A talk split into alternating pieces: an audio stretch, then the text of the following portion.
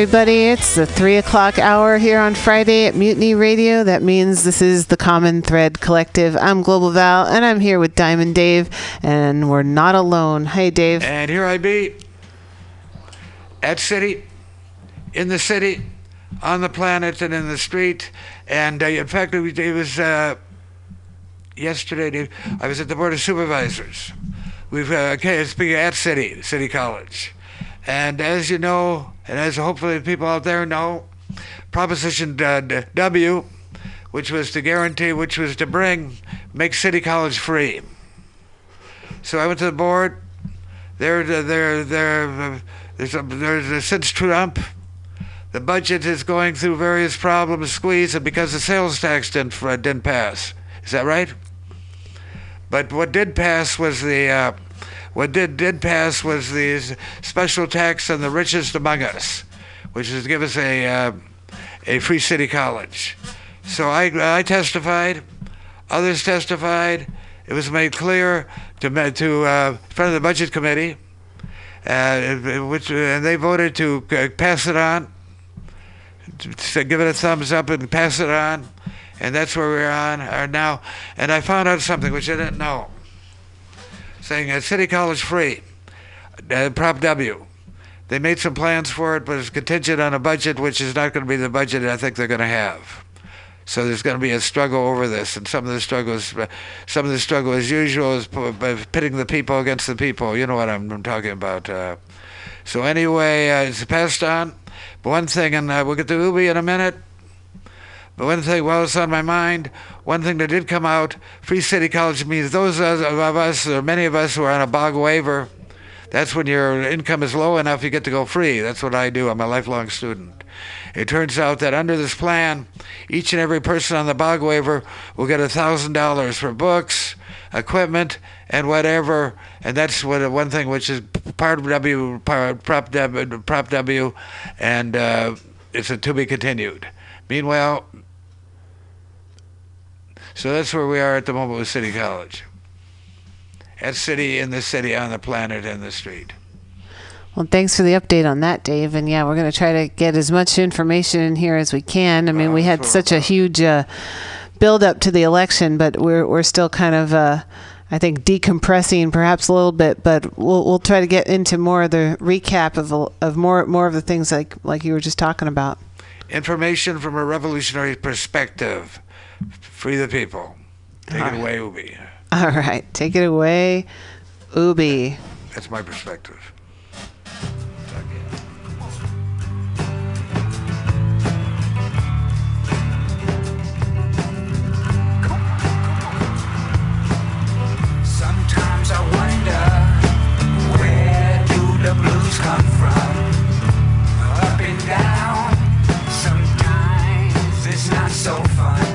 Try my best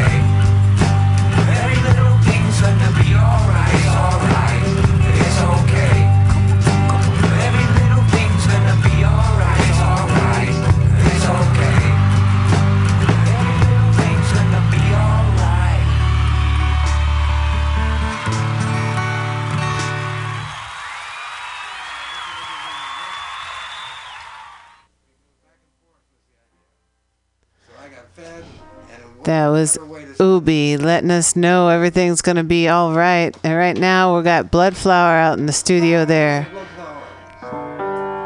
Take it away, my friend.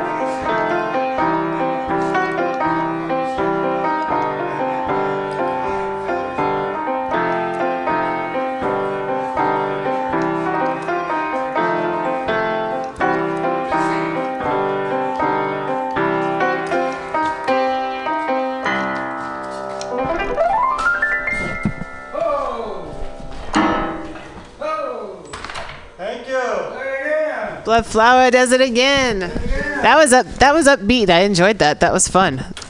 That was- Enjoy it while it lasts. We have, we have, and as long as uh, this technology lasts, posterity will enjoy it as well. We we we we hope. Um, but uh, well, we will get that microphone back in here. Thank you for that. Felt very kind of like old timey, kind of like uh, you know, I don't know, Barbary Coast days kind of stuff. Um, so, Dave, do you have uh, some headphones on that you? I need me to plug those in for you. I believe we got a phone call to kick it off. It looks like uh, Val, Tony, right? Julian. Julian. Like Julian Beck. Brooks. Julian You know Brooks. his son. You know Julian Beck from the Living Theater? Julian Medellina and Julian Galatato. We've got all sorts of folks around here. Um, we've got, yeah, Julian Brooks is with us in the studio. And then we also have Lucid, who's calling in, and he's on the phone. Lucid, welcome back. Thank you. I'm uh, I'm glad to be calling in again. I have been hoping that you would. I've been uh, thinking Val sent a message because I lost my phone with your number on it. And every week I'd say maybe lose, but here you are. That's the past. This is this is the, this is the present, and we're saying the past shakes hands with the future through the now. So lose it. We're gonna start this. Uh, we're gonna start this show with you, Now, the here the here and now, the past shakes hands with the future through the now, and then Feather is going to call it five. So uh, both of them from Standing Rock. So Lucid, what's what do you see around you? What's it like? How's it going with you? Well, right now I'm sitting up on the top of the hill as the sun's just gone down. Beautiful sunset here at uh, the Standing Rock, the Oceti Sakowin camp. Uh, maybe seven, eight, nine thousand people uh, has been uh, estimated by different people. There was a big influx after Thanksgiving. Oh, Just my a goodness, tremendous number of people here, uh, teepees and tents, people from all over the world. Uh, a very large, beautifully orchestrated, well put together camp. So this is, and you're making history and herstory and hipstery, of course, and the eyes of the world is are, is on you. I know that you're aware of that. Hey, Lucid, let's start by I saw the video you did for th- uh, speaking of Thanksgiving. I think uh, uh, uh, incredible, uh, just incredible video, and you can we can get it on. Uh, it can be found at Lucid Lorax. Is that right? The Lucid Lorax uh, YouTube channel. YouTube channel. And this is a video of Thanksgiving, and people had built a bridge with their their hands. I mean, to get across the river. This yeah, it a- was an uh, Tell about incredible it. Tell us. moment. Um, I'm guessing three, at least three, maybe five thousand people from the camp went down to this uh, little place across the river that they called Turtle Island. It's almost completely surrounded by the Cannonball River, and on top of it is an ancient uh, burial ground that the people of Standing Rock had used. Um, and that was where the the National Guard and the police had set up their uh, primary observation encampment to watch Standing Rock and to see if anybody's trying to uh, cross the Cannonball River to get over directly to the pipeline. And so they've been uh, lots of activity up there on this burial ground that's been, um, you know, insulting in many different ways to the people that are here. So on Thanksgiving, there was this huge demonstration. Everybody marched down to the Cannonball River, and to set the scene, uh, the river snakes around this turtle island. And almost completely surrounds it, and looks from the bank of the Cannonball River, looks straight up this steep slope to the top of this hill where all of these police, and at the time, uh, maybe a hundred riot police were up there, National Guard and different things, and um, to to this incredible like war chant music, uh, these uh, uh, really sharp native youth brought out all the materials and instantaneously it seemed like built this uh, maybe 50 60 70 foot long bridge and put it down across the river. And we flooded maybe 1500 people got onto the shores of this turtle island um, as a demonstration. Uh, there was thoughts that maybe we would try to storm the actual hill and get up there. Um, but in the end we flooded with maybe 1,500 people on this island and another few thousand uh, just across the cannonball watching um, us just below uh, this line of 100 riot police and razor wire and their Humvees um, doing this demonstration, going about uh, prayers the whole time, and then everyone was silent basically the whole time up until this moment because there was these calls of remain prayerful, remain peaceful, and then uh, all at once, the kind of the gem of the moment is this one uh, Lakota leader um, called for a mic check, and everybody on both sides of the Cannonball River were repeating this mic check, and it basically said, "We come in peace, we come in love, we ask you to get off of our ancient native burial ground."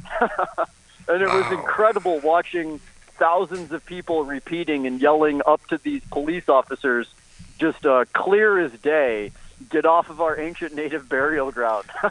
And they were on top of the island itself, a whole line of them. And you had your camera in your hand, and it could be seen at Lucid Lorax as, as, Yeah, as you put your uh, camera up, channel. and you can see this whole line of cops of various sorts on top of the hill.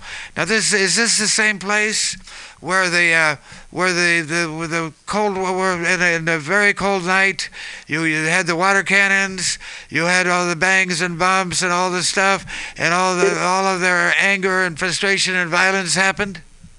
Yeah, so I, I showed up on that night, actually, on Sunday night, uh, two weeks ago, Sunday the 20th. And the, the video right before the one that you just mentioned on that channel, uh, Living at Standing Rock, it uh, it shows the the aftermath of that night and uh, people having been brought out uh, just in a continuous line. Some 300 people were injured that night on the bridge doing a peaceful demonstration against a, a, a National Guard barricade blocking the only road going north up to Bismarck. And they had fired water cannons and tear gas, rubber bullets, pepper spray uh, for several hours into the night in uh, sub freezing weather uh, at these people. And uh, I, I show that in the video just before people coming through being loaded into arm, uh, ambulances. One lady had her arm blown apart by Yeah, a I flash saw, I saw that. It was Was a, a, a pretty intense scene, and that is right next to maybe a quarter mile away from where the uh, Turtle Mountain demonstration was. Oh my goodness, the back. I was lucid. I'm so glad that they, you're there, and uh, please uh, stay in touch. And uh, tell tell us more. You've come back, and uh, the weather is down in the 20s now, and blow, and it's going to be getting colder. Is that right?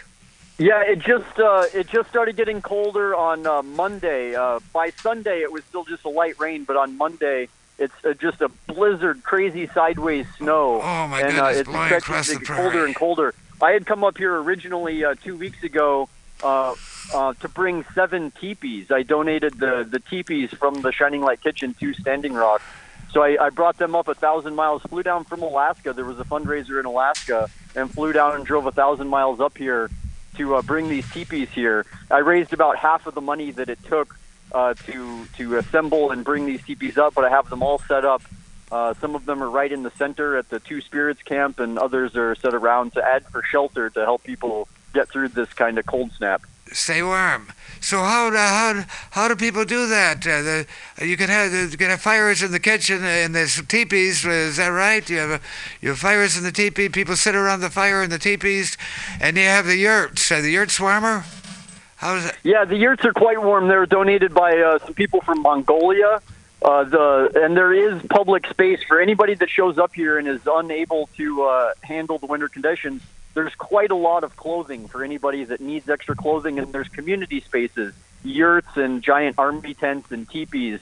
So there's no shortage of space to put uh, extra people because there's a continuous call for more people to come and uh, participate and experience and contribute to this uh, once in a lifetime situation that's happening here at Standing Rock. It's it's an incredible further demonstration of the unification of the human consciousness as we come together to perceive and remedy these uh, global maladies that are really affecting all of us, but we're taking this singular focus of directing our action towards um, this absurd use of fossil fuel, and people are coming from all over the world to participate. So there's a continuous call for more people to come and share in that action.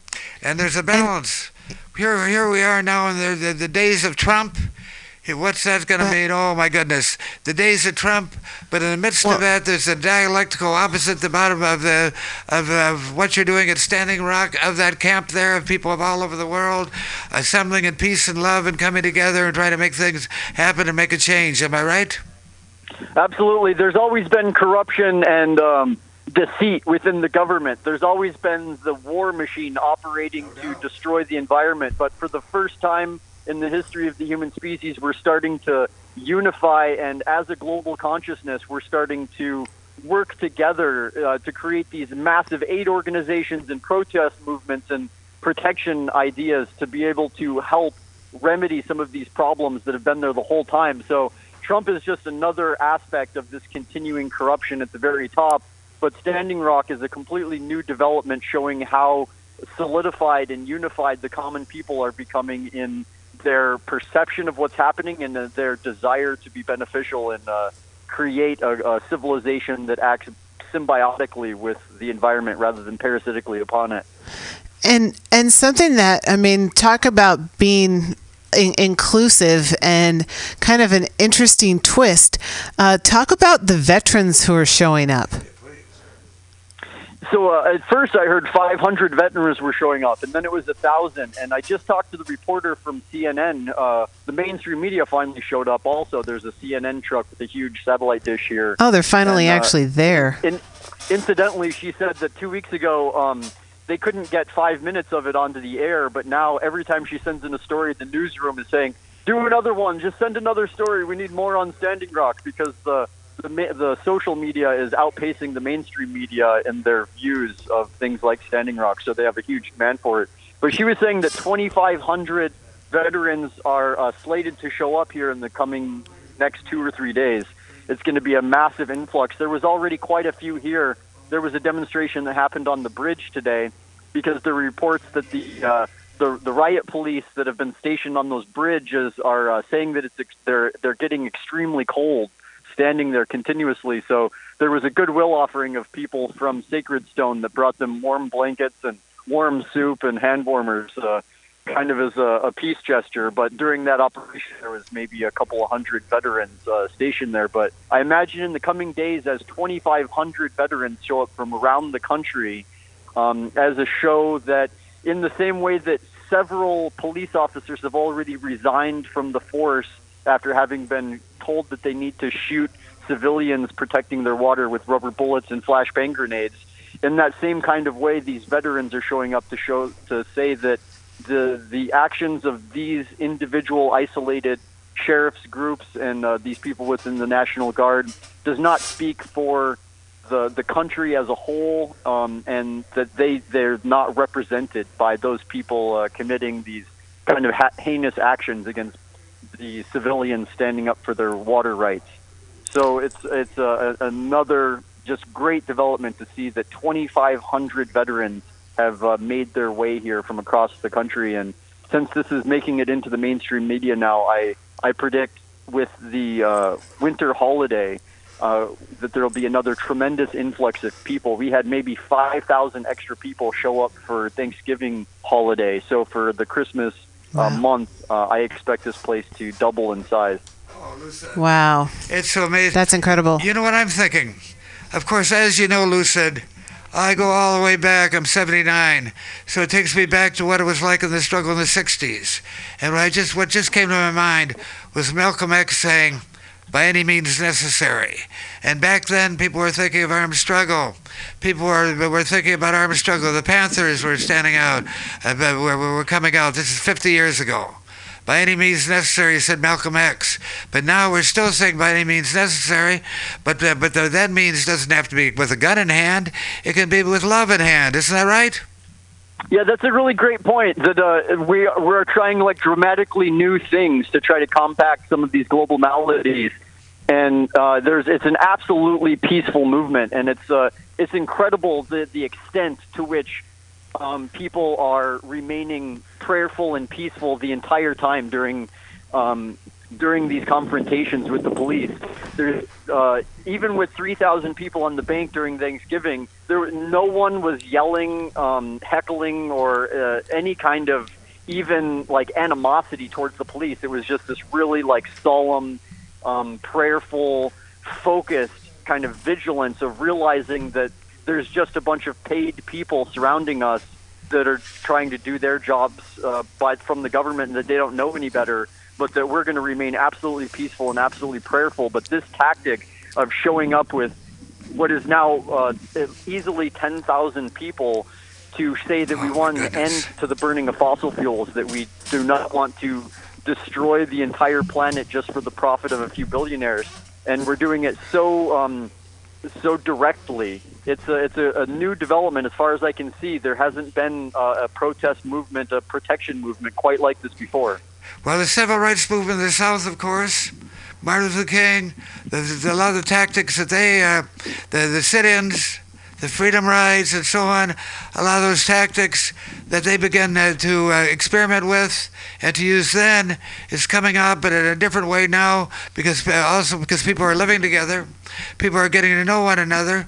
So in a way, we can compare it in some ways with the civil rights movement in the South. I was there in 1963 in Washington, D.C., looking at the Lincoln Memorial and hearing Martin Luther King say, I have a dream. And I think the dream of Martin Luther King, just like Malcolm X at times said uh, a few years later, "Eh, by any means necessary, uh, uh, Martin Luther King say, I have a dream. And it sounds like that dream is, being, is, is coming out there right there where you are in uh, Standing Rock. And maybe, just maybe, if we're up for it, we're open to it, we definitely want to be a voice of it. It's going to spread around the country and around the planet. Yeah, the, it, it is. I, I agree with what you're saying. It is an absolute extension of the civil rights movement, and the same nonviolent tactics are being used. And we've learned quite a bit, even since Occupy, in our uh, our method of going about peacefully assembling here for on this encampment that has now been here for six months. And uh, the general awareness of people is just impressive. The the understanding that people have of the issues and the details and the situation and our interconnectedness that's happening through not only social medias but by programs like your own. The interconnectedness that we have now is uh, just unbelievable. Heck and uh. I, I have uh, high hopes for our ability to be able to not only stop this particular pipeline, but to uh, have similar actions like this in the future, um, confront and take on some of the largest environmental catastrophes. And uh, the, the, the is my sister Kirsten, who was murdered in who uh, murdered in New Orleans. She has a thing called uh, collective autonomy. Was her uh, it was a kind of anar- but a peaceful, love, loving kind of anarchy. Collective autonomy, and she's the one who I think of who said the words. uh, said the words that are reverberating in my head now. We're all in this together. Absolutely, that's a, a definitely a theme here. Is that even though this pipeline is coming by the Standing Rock, and there's a lot of people, uh, native people from this area that are um, directly affected by the production of this pipeline, we're all realizing that the composition of the atmosphere, that the superheating of the atmosphere, is affecting everyone in the world re- more or less simultaneously, though not equally. It's affecting everyone simultaneously, and that people are coming here from all corners of the country and all corners of the world because this is a, a point, though, though it's only one pipeline, it's a point of our uh, focusing of our, our consciousness to be able to take on these global issues that are affecting all of us, even though they're being perpetrated by individual corporations in specific locations. We're coming together to take those on as a larger idea. And uh, it's, it's a wonderful thing to see. I, uh, they say some 300 native nations are represented here. Um, just about every country. I've seen people from Africa, from Asia. Uh, it's it's uh, unlike anything I've really heard of. Uh, six months of an encampment here with a singular focus of of stopping our dependency on fossil fuels, of of the respect for the indigenous rights. It's um, an incredible thing to be a part of, and I, I encourage anyone who can, even for a weekend, come by and participate and see and experience and talk to the people that have been here. Um, it's it's well worth anyone's time.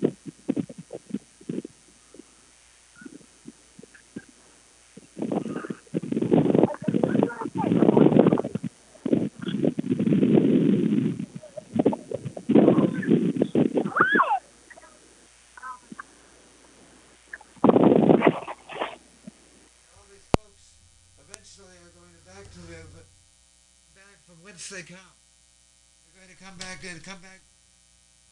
Um, and have a very different spirit and it was spread it was spread it was spread to wherever the, to all the places they come from the, to bring that to any means necessary. And we're talking about peace love and understanding well, in all the different places where they live where they've come from to bring that message home because it can work anywhere. Am i right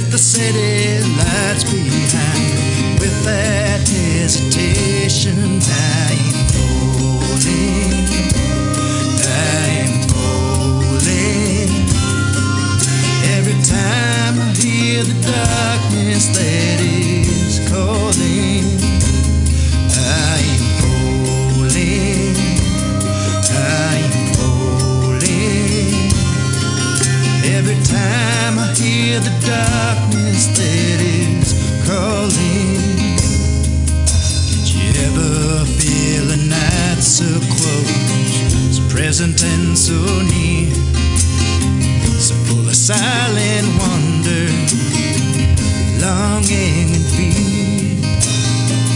Joe, I'm waiting, it feels good, balancing on mine. I will kiss you as the sun comes up the final time. I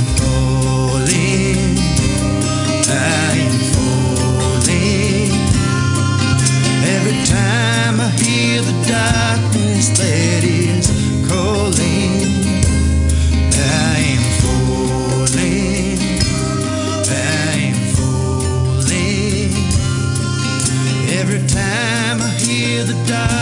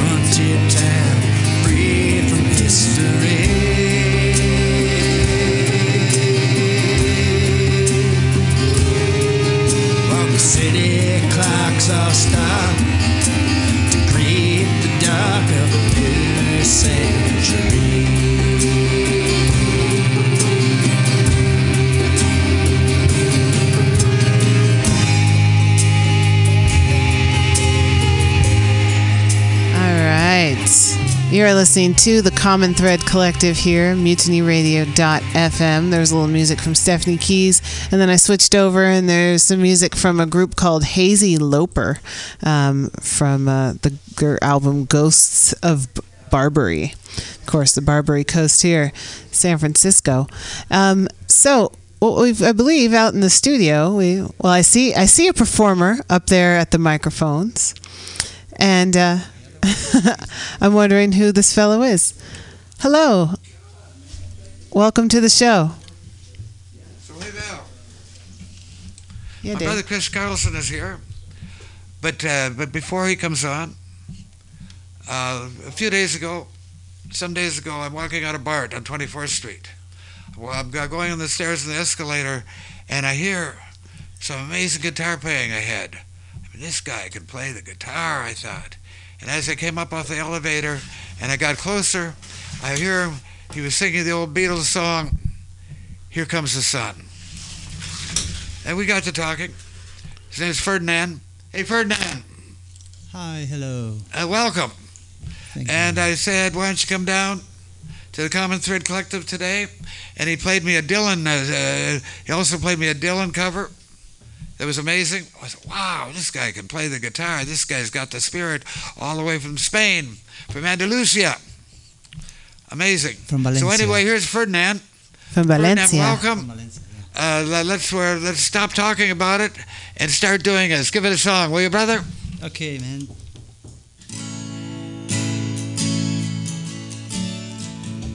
They say everything can be replaced. They say every distance is not near. So I remember every face of every man that put me here. I see my light come shining from the west and to the east. Any day now, well, any day now, I shall be released. They say every man needs protection. They say that every man must fall. Yet I swear I see my reflection somewhere, so high above this world. I see my light come shining from the west and to the east. Any day now, any day, any day now, I shall be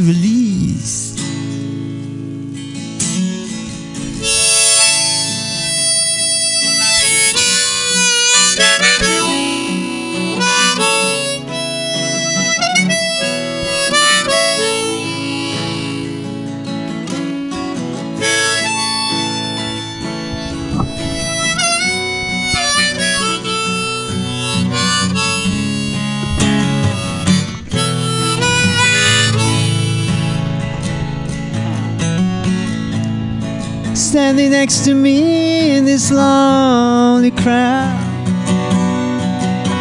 There's a man who's sure he's not to blame.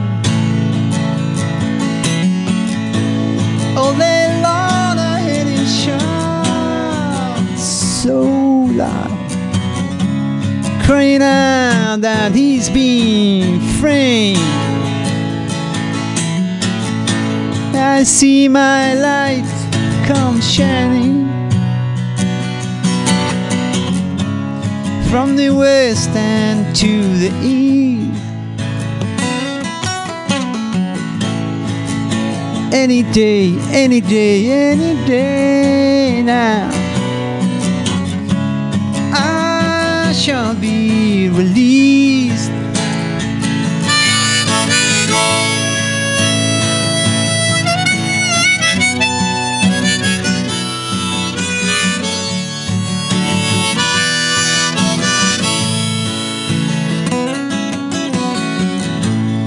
I see my light come shining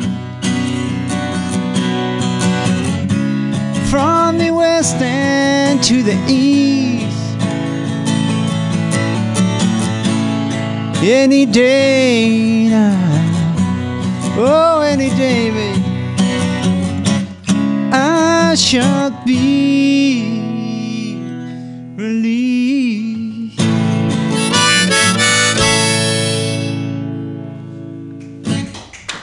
That'd be Ferdinand. All right. Thank you. Ferdinand, you caught it.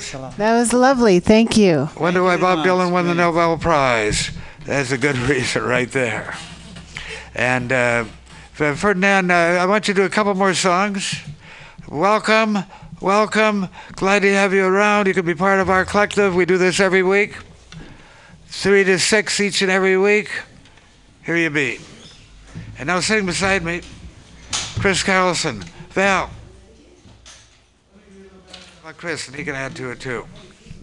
Well, let me start with this. Uh, start with the, the here and the now or the last week, when uh, when I heard uh, about Trump's, I guess, surprise victory. It seemed then, but now it wasn't that much of a surprise. Now we begin to see what the West of the, what a lot of the United States, the red states, are about. I thought, who would it be? I'd like to talk about where we go from here and what it's about. And who came into my mind but Chris Carlsson. So welcome, Chris. Thanks, Dave. Nice to be here. Now, Chris and Car- Carlsson Hi, and uh, gotta go back to welcome. 1990 what? Six? Uh, well, we've known each other since the early '90s, I'm sure. Early 90s. Seems like just yesterday. It seems that's the aging process. I just turned 79. Oh my goodness, how time flies. But he was, uh, uh, when we first, he was working doing, uh, doing uh, old print stuff downstairs. I was working upstairs down in, down in the Market Street, and I got to start to because he was one of the editors. uh, putting out a magazine uh, not forgotten by all. But, uh, but certainly an historical document called Processed World. Have you heard of Processed World? Processed World, when I first heard about it and the fo- I began to fo- uh, uh, meet some of the folks around it, was put out, uh, let me know, tell me if I got this right, Chris, was put out by people, temp workers, who had a kind of an anarchist spirit and working within the machine, the belly of the beast, had a desire to tell the real story of what goes on. Is that right? Yeah, that's a good summary. I mean, it was a group of people that came together who were all working downtown in various capacities. Some temps, some were secretaries, mm, tech writers, all sorts of different people. And we'd look around at each other on the job and realize, like, hey, wait a minute, what are you doing here? I don't know. What am I doing here? Why, why are we here? Well, I'm not really here. I'm just here for a little while to make the money I need to pay the stupid rent I got to pay and you know eat. But if I didn't have to do that, I wouldn't be here. I would be a poet, or I'd be a historian, or I'd be a dancer, or a philosopher. And so this bifurcated life between doing what really matters to us, it makes us feel fully engaged in the world and like human beings, like doing underground radio shows for free. Or uh, on the other side of it is doing stupid work. Most of the work done in our society is a complete waste of time, and it should stop tomorrow. From banking, insurance, real estate, advertising, military production, the production of shoddy goods that break in six months instead of lasting for 75 years. It's just like, what are we wasting our time doing all this work for?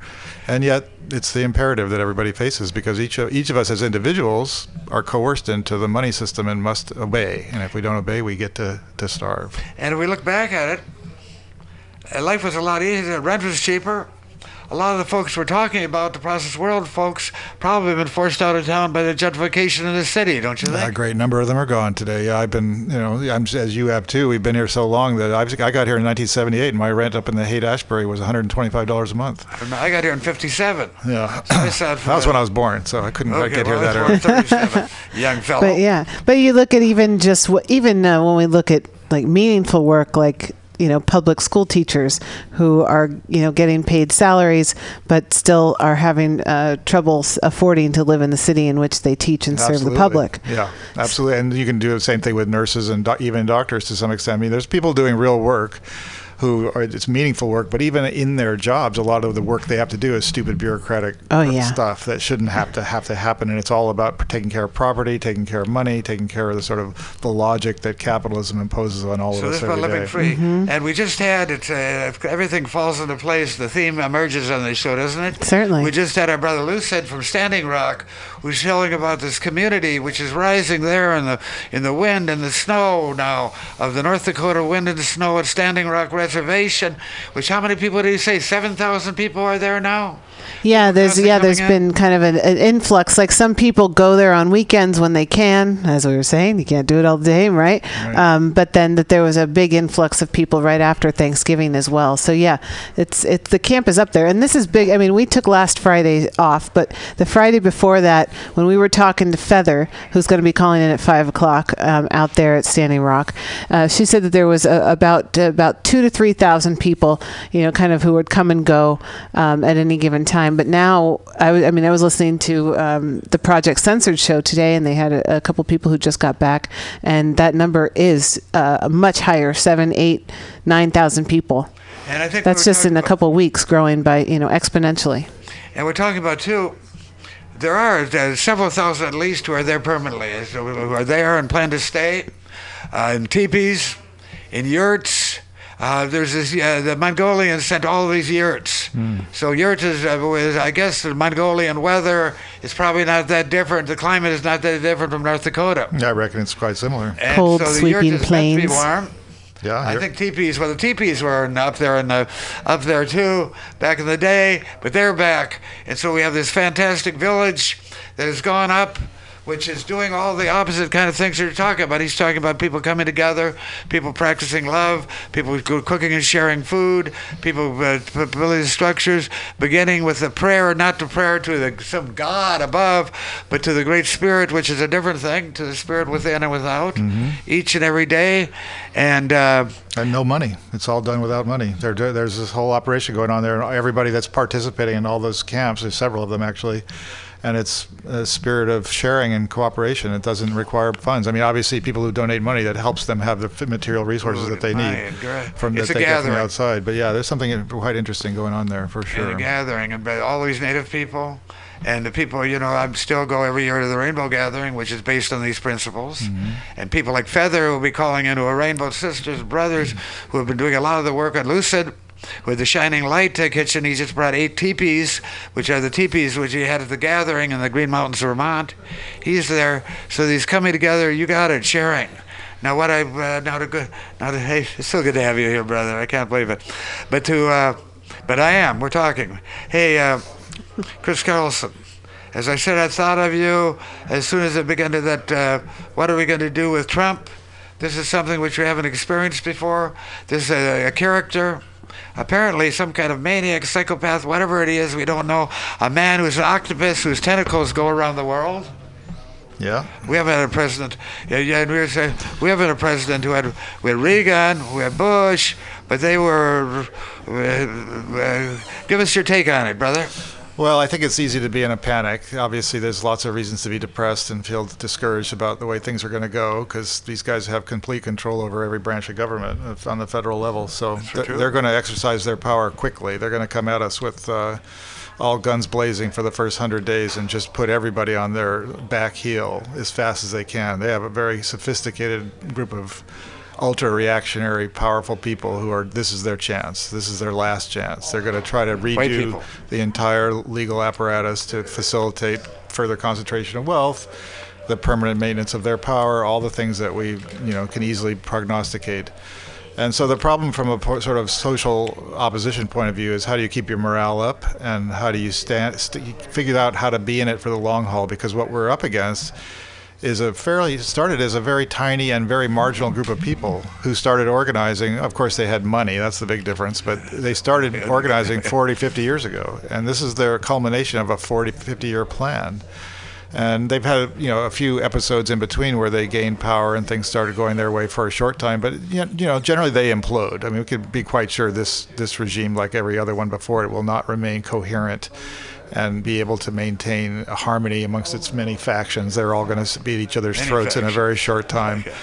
But the ultimate thing is it's a kleptocratic feast. The people who are running the show are all in it for themselves and they're going to grab as much as they can. And they've already been doing that for quite a while. And of course, that is now directly at, at the expense of the earth and at the expense of everybody who lives here that's not snuffling at the trough as they are.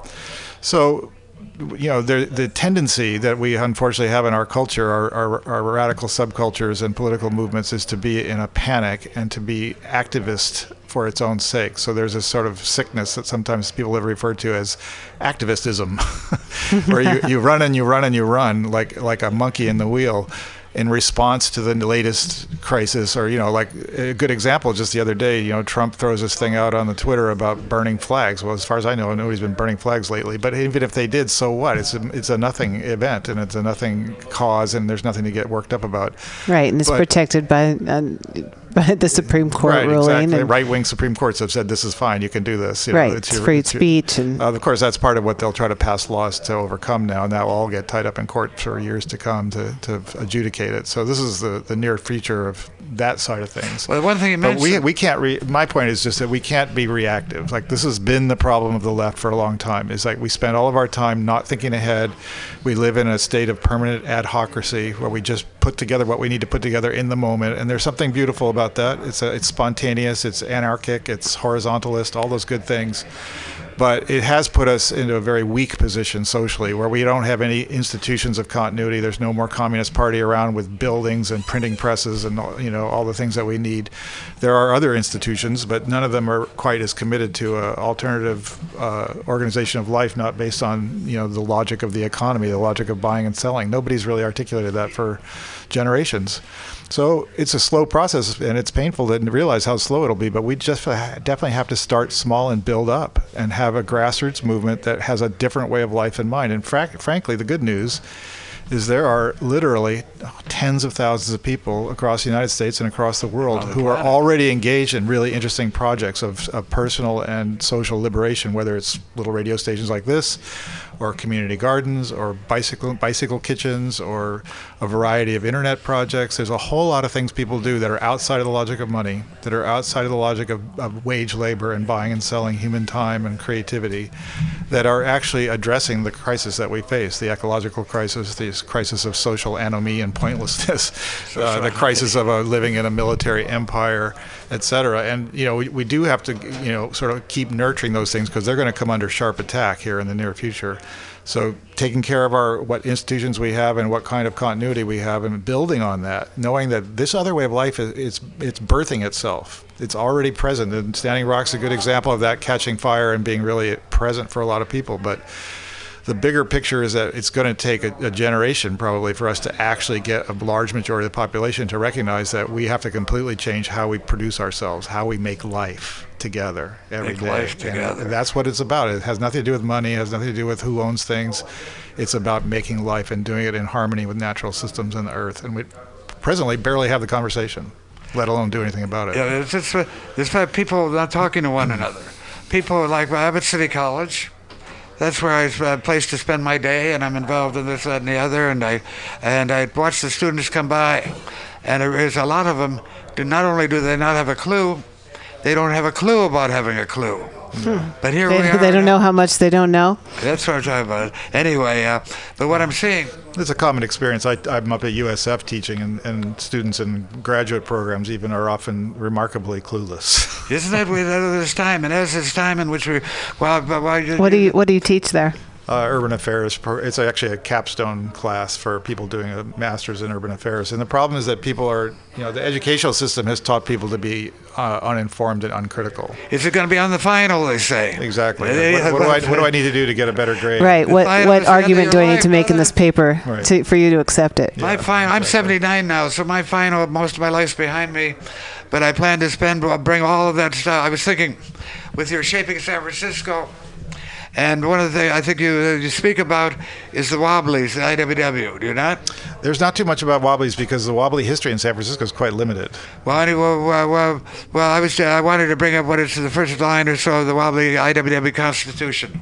The industrial workers of the world is we're about building the new society in the shell of the old. Right. That's the Wobblies. Yeah, that's- and that's where, and I believe that's what you're speaking of. Yeah. And what we realize is not what they may not have is they're riding freight trains around a bunch of white guys, and a few black guys riding freight trains around, which is the Wobblies are based, is that it's also building, returning a very, very old society. That they saw the teepees, maybe they saw the people that was, but they never made that connection so much back then. I don't remember reading any wobbly in which they talked about Native American, but we know about it now. There's very little in the radical movements of the early 20th century that were not committed to modernism and the modernism that we've all come to reject. And that's, uh, we're talking high about- rises and freeways and the and whole then uh, and also that uh, brand uh, that Brandon Pollico's Marxist Leninism, many times Marxist Leninism, Trotskyism, another of these groups that could claim to be the vanguard that will lead to lead us to the promised land, that want to oppress us in their own way. And what you're talking about is something which has nothing to do with that really, but is about building. This is what Kirsten Brydum. Do you remember Kirsten who was uh, killed in uh, New Orleans when she was visiting various collectives? Oh, yeah. And remember, her thing was called. Uh, I don't know. Hopefully, or I don't know if you have that in Shaping San Francisco. If you don't, you should. Her article, her article, Faith, that was a, her master's degree at a new college, uh, was called uh, what she came with the words collective autonomy, and it was simply this: find one another, start a collective, and then reach out. And we have this social media right here, where we can reach out all over the world instantly. Yeah, well, there's a, that's the kind of projects that I think people are, are often involved in because they just want to be free. They want to have another life that's not limited to the problems of wage labor. So we're all looking for ways to get free in our immediate lives in order to make life better today. Like, why wait? You know, we want to. We're not here on the planet very long, as Dave's well aware, and uh, we need to basically find a way to enjoy our lives in the here and now. We can't wait till Trump's gone to get on with enjoying life. Right, and that that's such a good point too, because I feel like you know, if if, if people are involved or paying attention, they want to, uh, you know, th- that so much hinges on this political system or economic system. Of course, you know, even more so. But um, yeah, finding finding those ways to just you know not let that fear uh, you know overcome you and not let it hinder you, but also you know in, inspire you to to uh, to keep working towards uh, what you what you're invested in in that in that realm. You know, politically or economically or otherwise, but then also in your own art. Right. Um, I, I have I have a friend. Um, she, she's a poet. Ingrid Keir uh, in the East Bay. Um, she's a, a single mother, and she was just talking about how she is. Uh, she's trying to write a novel a month. And I was thinking to myself, how on earth would you find time to write a novel a month, 50,000 words? You know, and, and, and, but it's those kinds of people and those kinds of stories that can inspire others to say, oh, yeah, I guess I can get off my ass and do something that I want to do instead of sit here and mope about what's going on that's I have the, you know, loose attachments to in my mind. Well, a lot of it's about the emotional state you bring to something because people sort of on the left have a long history of thinking that it's about two ba- major things anger and sacrifice. And those are both, in my mind, extremely negative places to start anything. Sure. And that the place you want to go to, in my opinion, is a place of enjoyment. So we have this group. We, fun. we have this group we named sort of jokingly a long time ago, the Committee for Full Enjoyment, not Full Employment. and, uh, and, and that's part of the point is that if you're going to do radical politics, especially, which is essentially a marginal activity in this world, you better enjoy yourself. It's You- about you- finding one another too. you, you may not win, so you have to have an idea that I'm enjoying it right now because the people that I'm with, Finding one following Dave's point, finding each other, you create real relationships with people that have actual staying power. Good, And, then look at this. We've got uh, many people here want to speak. This we've uh, it's about finding one another. And uh, Val and I have been doing this for years now, haven't we? Yeah, several and we years, found Dave. one another. We support one another. We speak totally freely, and we're heard around the planet on the internet, and we're being downloaded hundreds of times, aren't we?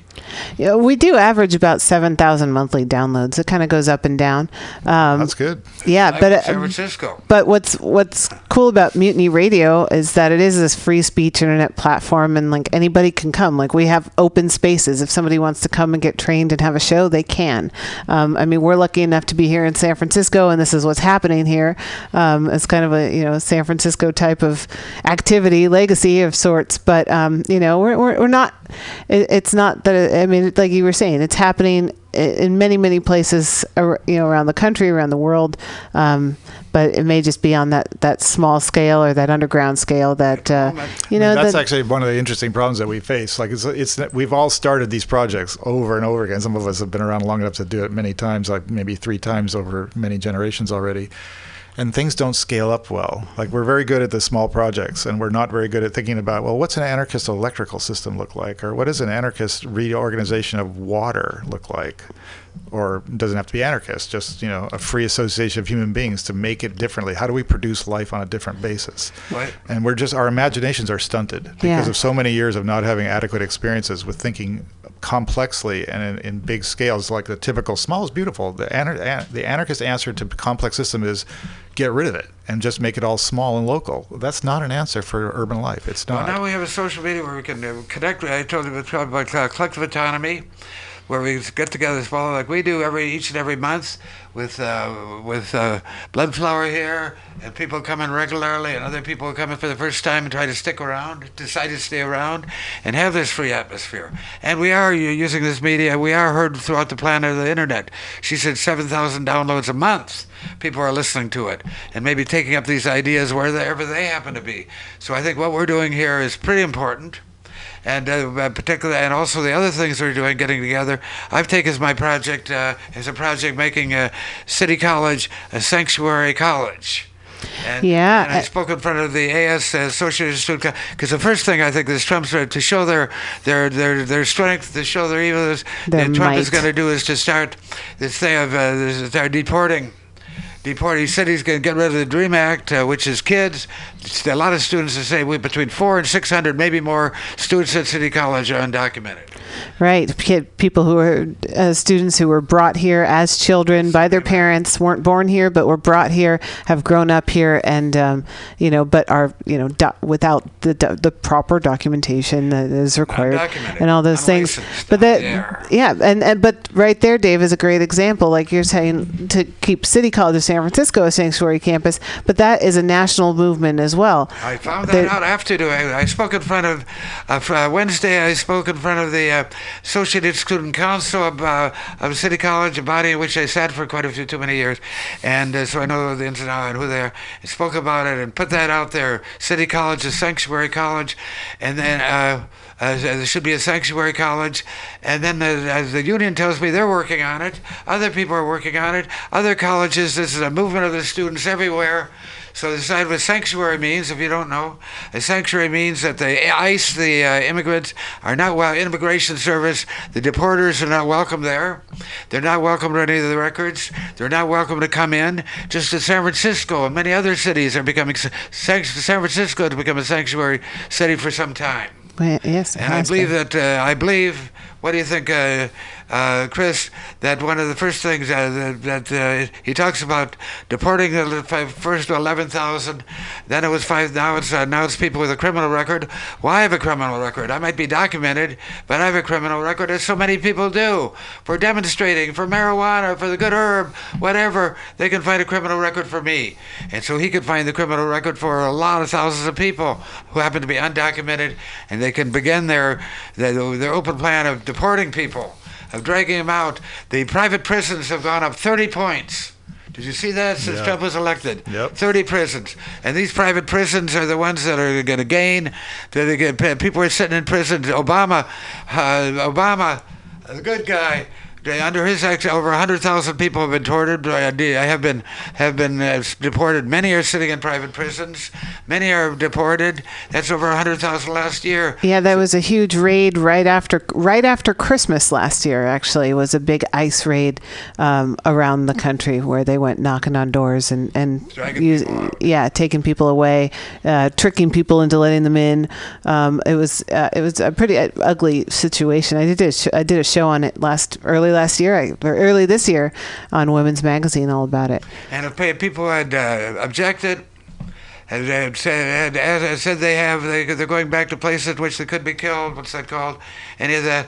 Uh, any? re- They're sitting in private prisons. Sometimes without. Uh, now there's a movement to let them after a certain point to set bond if they can get it, so they can walk out maybe with a wire around their neck or something, around their uh, leg or something. But apparently, there's a Supreme Court case that's being heard right now about a, a, a refugee, someone who came to the country and was in a detention facility for three years. That's right. Um, and then, um, and so there's that that case is actually being heard, I believe, right now. So there's a lot kind of hinging on w- what the outcome of that is, um, because like like you were saying, Chris, uh, and like a lot of us are saying is a lot of the things that Trump says he wants to do, he's not actually going to be able to do. And uh, the, you know, the maddening factor is he keeps saying them, and and and people get all get you know their shackles go up because they know it's not true, or they don't or they don't believe it's a good idea.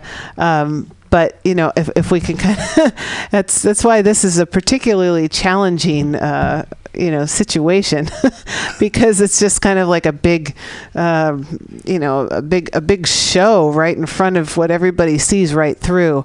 Um, so it's kind of kind of It's all ugly. going to come down a lot to a lot of it comes down to solidarity. You know, if there's a lot, high Doing levels of solidarity and then non-compliance and Doing being more being in solidarity and non-compliance with with you know either ICE or whoever uh, which jackbooted thugs they send over to San Francisco. Jackbooted We'll see. guys, that's the ones. Right. Doing coming. more together than we can do on our own. And I think this should, the fact that we're on every fr- Friday, 3 to 6, and, uh, and keep our, our ear to the ground and our eye uh, ear to the ground and our eye to the, tr- eye on the, on the prize, ear to the ground, eye on the prize. How's that? Like, yeah, ear to the ground and eye on the prize and putting out and bringing people like you here, down here to talk freely. And uh, which is what we're about. But I'm uh, but uh, okay, a, making City College. That's my project. A sanctuary school, and San Francisco is a sanctuary, and uh, the undocumented and the documented coming together. And if they if they come here, because I, I believe. Well, maybe sure that Trump's first thing is going to be publicly starting deporting people to show his strength, to show the jackboots, and that's what might be the beginning. What do you think? We don't know. We, We just don't know. Well, let's try to There's- figure I, it I out. think you're going to see a huge agenda that puts everybody in their their silos of activism on their heels, and so the idea that you're going to get a lot of solidarity from other people and other movements is going to be hard because everybody's going to feel like, wait a minute, we've just been attacked. Come and Mhm. help us, and Mm. then everybody's going to be in the same boat. So how are we going to stop all that all at once? That's the They, interesting. they came for the interesting dilemma. Jews. I wasn't a Jew. Yeah, that's They a- came for old the saw. gypsies. I wasn't a gypsy. They came for the gays, and I wasn't gay. They came for that. I wasn't that, this, that, and I, then they came for me, and I looked around. There's nobody. So solidarity is the key. And, And- hey, uh, Chris, welcome. Yeah, thank you for coming, the- Chris Sure. Carlsson. The And Common Thread Collective. Please tell people about it. And you're always Yeah, and if you want to get a big download on local history, there's two places to go. Tell us. FoundSF.org is our archive with over 1,800 screens of material and lots of videos and oral histories Including and all sorts of material.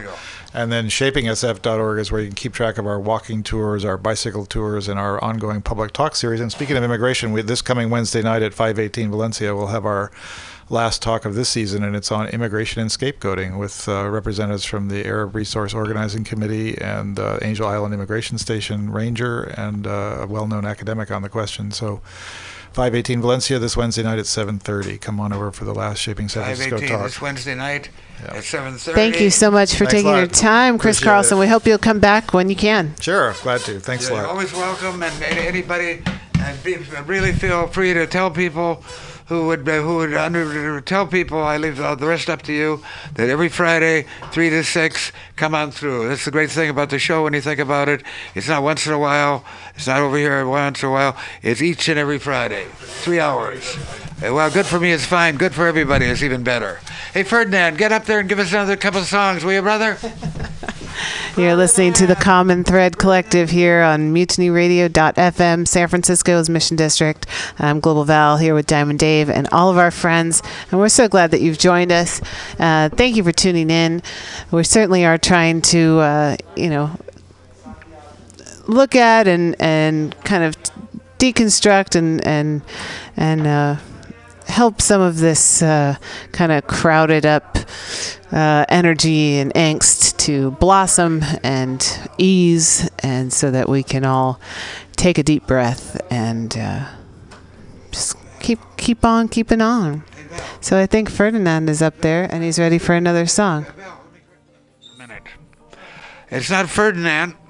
This be Santiago from Valencia in Spain. Right, but- but- Hey, uh, Santiago, Santiago. give us a couple of songs, will you, brother? And hey, library lady, Allison, come on in. May I play a song? Yes, please. Okay, I'm gonna play a song for you, everybody Richard. outside there. This is a song. It's a uh, Neil Young song for you. It's called Heart of Gold. Thank you.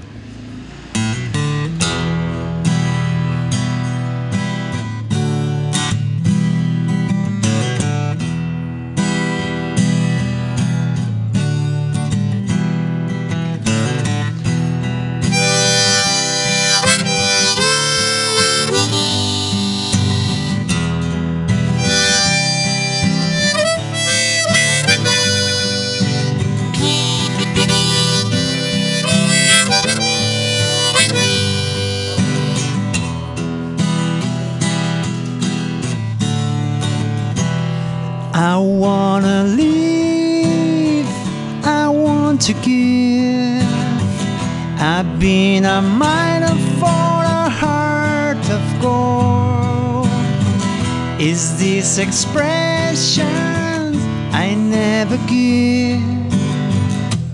Keep me searching for a heart of gold, and I'm getting old Keep me searching for a heart of gold, and I'm going on.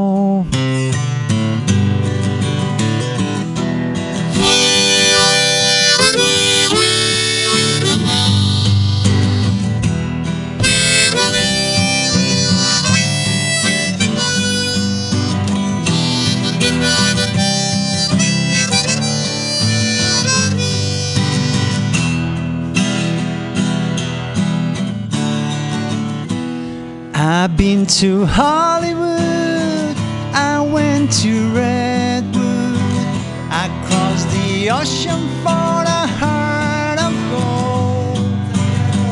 It's such a fine line, Dave, it's in my mind, yeah. Keep me searching for a heart of gold, and I'm getting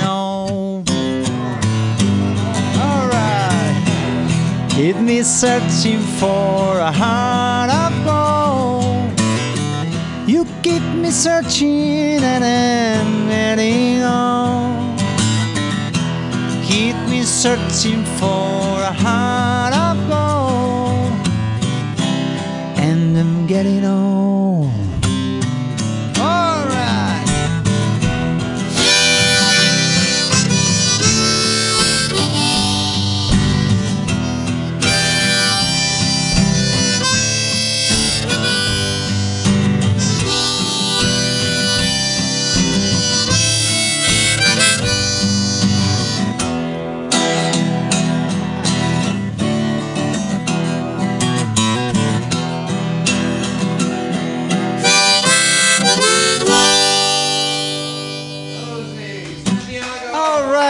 The heart of gold, my friends. Keep on searching. Give one more, will you. Thank you. Okay. Let me say this. Okay. Santiago, Yes. Thank, you're always welcome here. thank you very much, know, Dave. I. And if, uh, from time to time, you can go up that BART station. As I met you, I'm going up the elevator, elevator uh, the escalator, 24th Street BART. And I hear this guitar, and I say, That's a fine guitar. Who could that be? That's amazing. and I walk closer and closer, and I looked, and it was you, Santiago. You're playing a good Beatles song called Let the Sun Shine, weren't you? Uh, yeah, play Beatles song. I can play Here Comes the Sun, Imagine. Here comes the sun. That was the one. But hey, I, if you play me something that you have in mind, what I want to tell you, I forgot, is that you're always welcome here. Well, if you ever want to walk over and uh, join us here, we have interesting conversation about what's going on and how we can do more internationally as a community and not let ourselves be oppressed by a system which is oppressing people. Thank you, Dave. It's a We pleasure be, to be here. we with be the kind of anarchists Great. that say uh, collective autonomy, peace, love, and understanding. Yeah. Learn to love, love to learn. This never ends. And love will get you everywhere, and hate will get you nowhere. You love. that? Yeah, love Well- is the answer. Thank you. This will be free speech radio as well. Going out around the planet on the internet, we be uh, the Common Thread Collective. That's what these four lines that came to me. Common thread. Cast a wide net, which is what we do. Find the common thread. Let life flourish. And then uh, don't panic, just keep it organic. So take it away, Santiago. Give us one more song this time around. So glad that you came through the door. Great. What should we play now? Like, uh...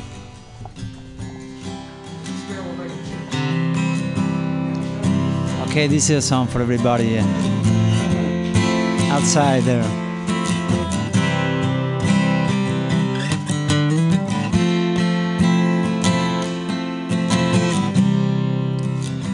Imagine there's no heaven. It's easy if you try.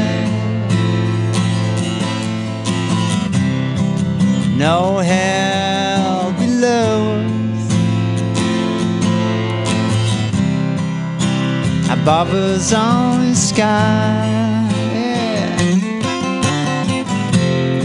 Imagine all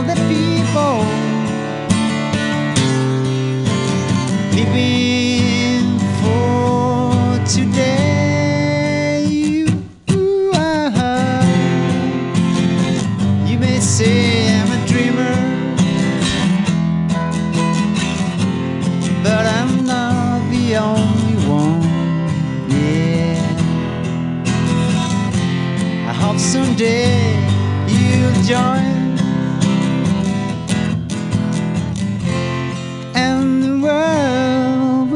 As one. Alright.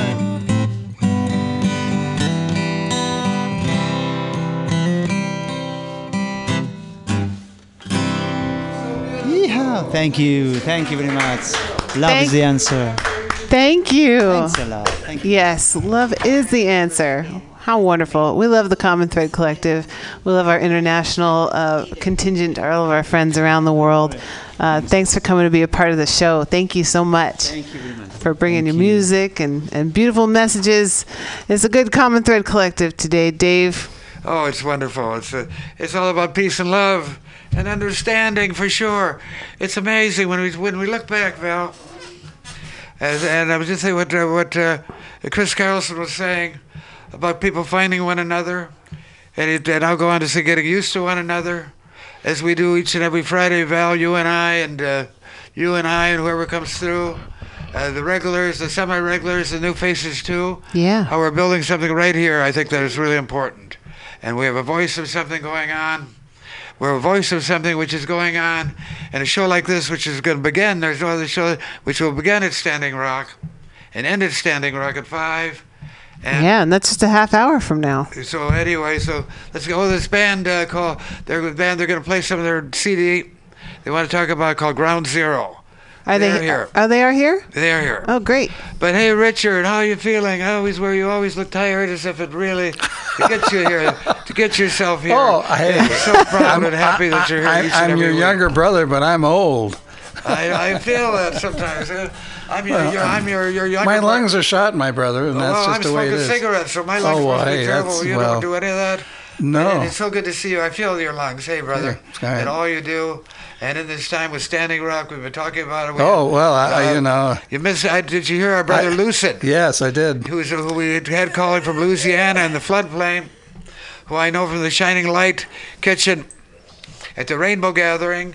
He had uh, he had the huge teepees, and he's brought his teepees over a thousand miles, having flown from a benefit in Alaska where he uh, where he lives sometimes, where his child, his wife, uh, and his where, where his family is, from Alaska to pick up the teepees. bring the teepees up, eight huge teepees, and bring them up to Standing Rock, where now he is standing is standing with the people. That's lucid. Yeah. Talk about And my- and Richard Well, there's a there's a lot of lot of things that are that are happening. Uh, I'm really really really happy to see the vets community uh, step up to this. Oh, my goodness. I, I can't tell you how happy I am. And we're talking about a thousand. We're talking about Uh, and couple uh, there are some. Uh, Hal Muscat uh, has to be uh, given a shout out out there. He uh, he was he. I think he has his kitchen up there, as far as, as far, last time I heard, and um, he took a lot of stuff up there, some uh, dinero as well for the uh, for the people, and uh, and so we're all doing our bits. I was able to put some money back, and um, so this was the time to give it, and I, I passed that on, and we'll continue for each month, give a certain amount. Uh, so if we can all do that, because it's going to be an ongoing thing. And as I say, I am fortunate enough to have had a union job and, you know, a pension and stuff. So, um, GoFundMe. so- We'll find that. yeah, so um, I um, was talking to a friend of mine, Jesse Riddle, at the AIM conference, and I said, God, Jesse, I really want to be up there. And she said, because, you know, she knows I can only uh, have my lung issues and I can barely walk on, uh, you know, any angle at all.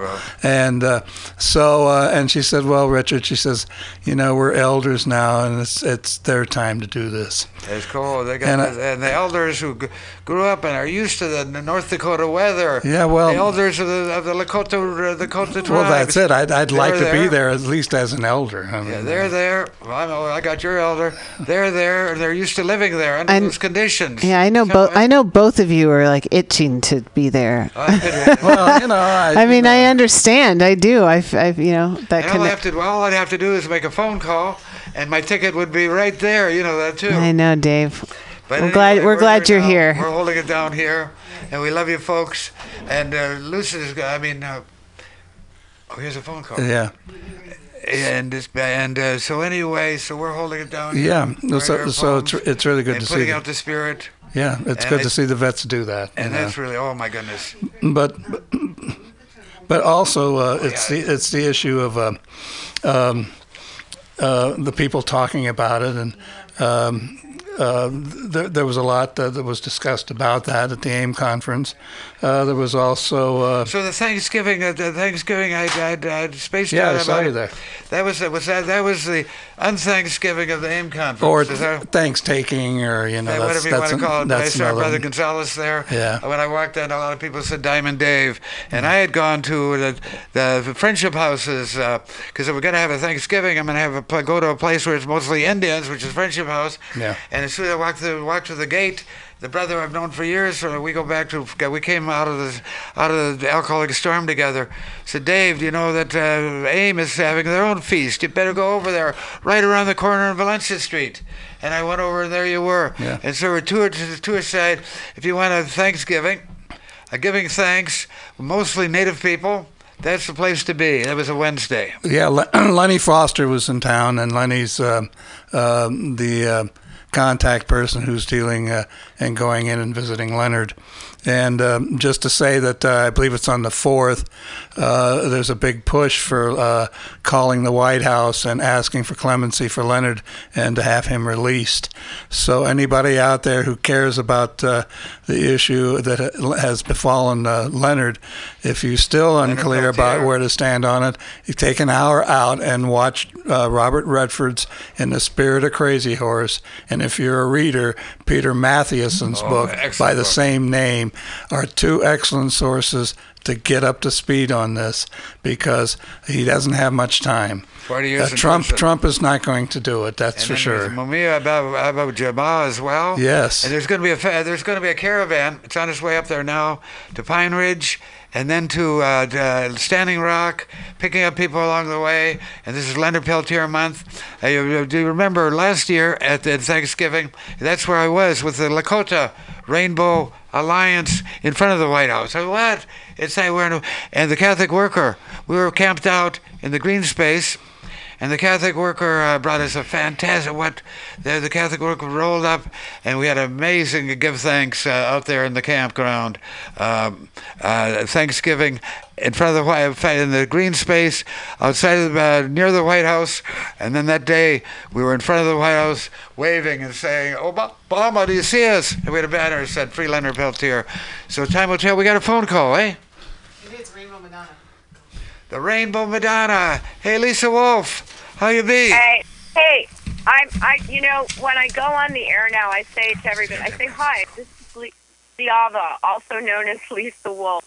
I'm, I'm using my, um, my Essene name, which is my 25 year old when I turned into a full fledged hippie name. But yes, it's me. Hi, Dave. Hi, Val.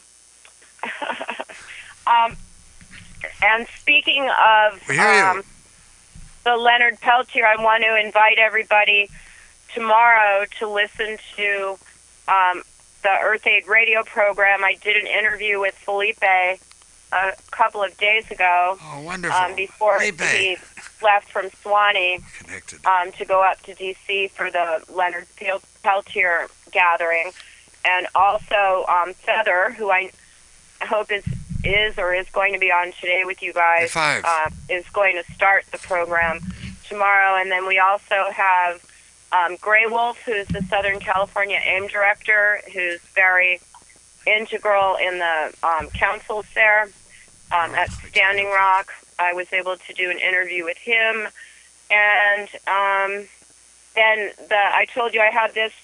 I picked up this dready kid hitchhiker named Justin Moe, who had just come from Standing Rock, and I gave him a quick crash course in uh, Savage Sovereignty, and I was able to record questions with him and Eagle Eye Man, and that'll be at noon tomorrow. And I will be posting the link to the show page that everybody can go in and listen to.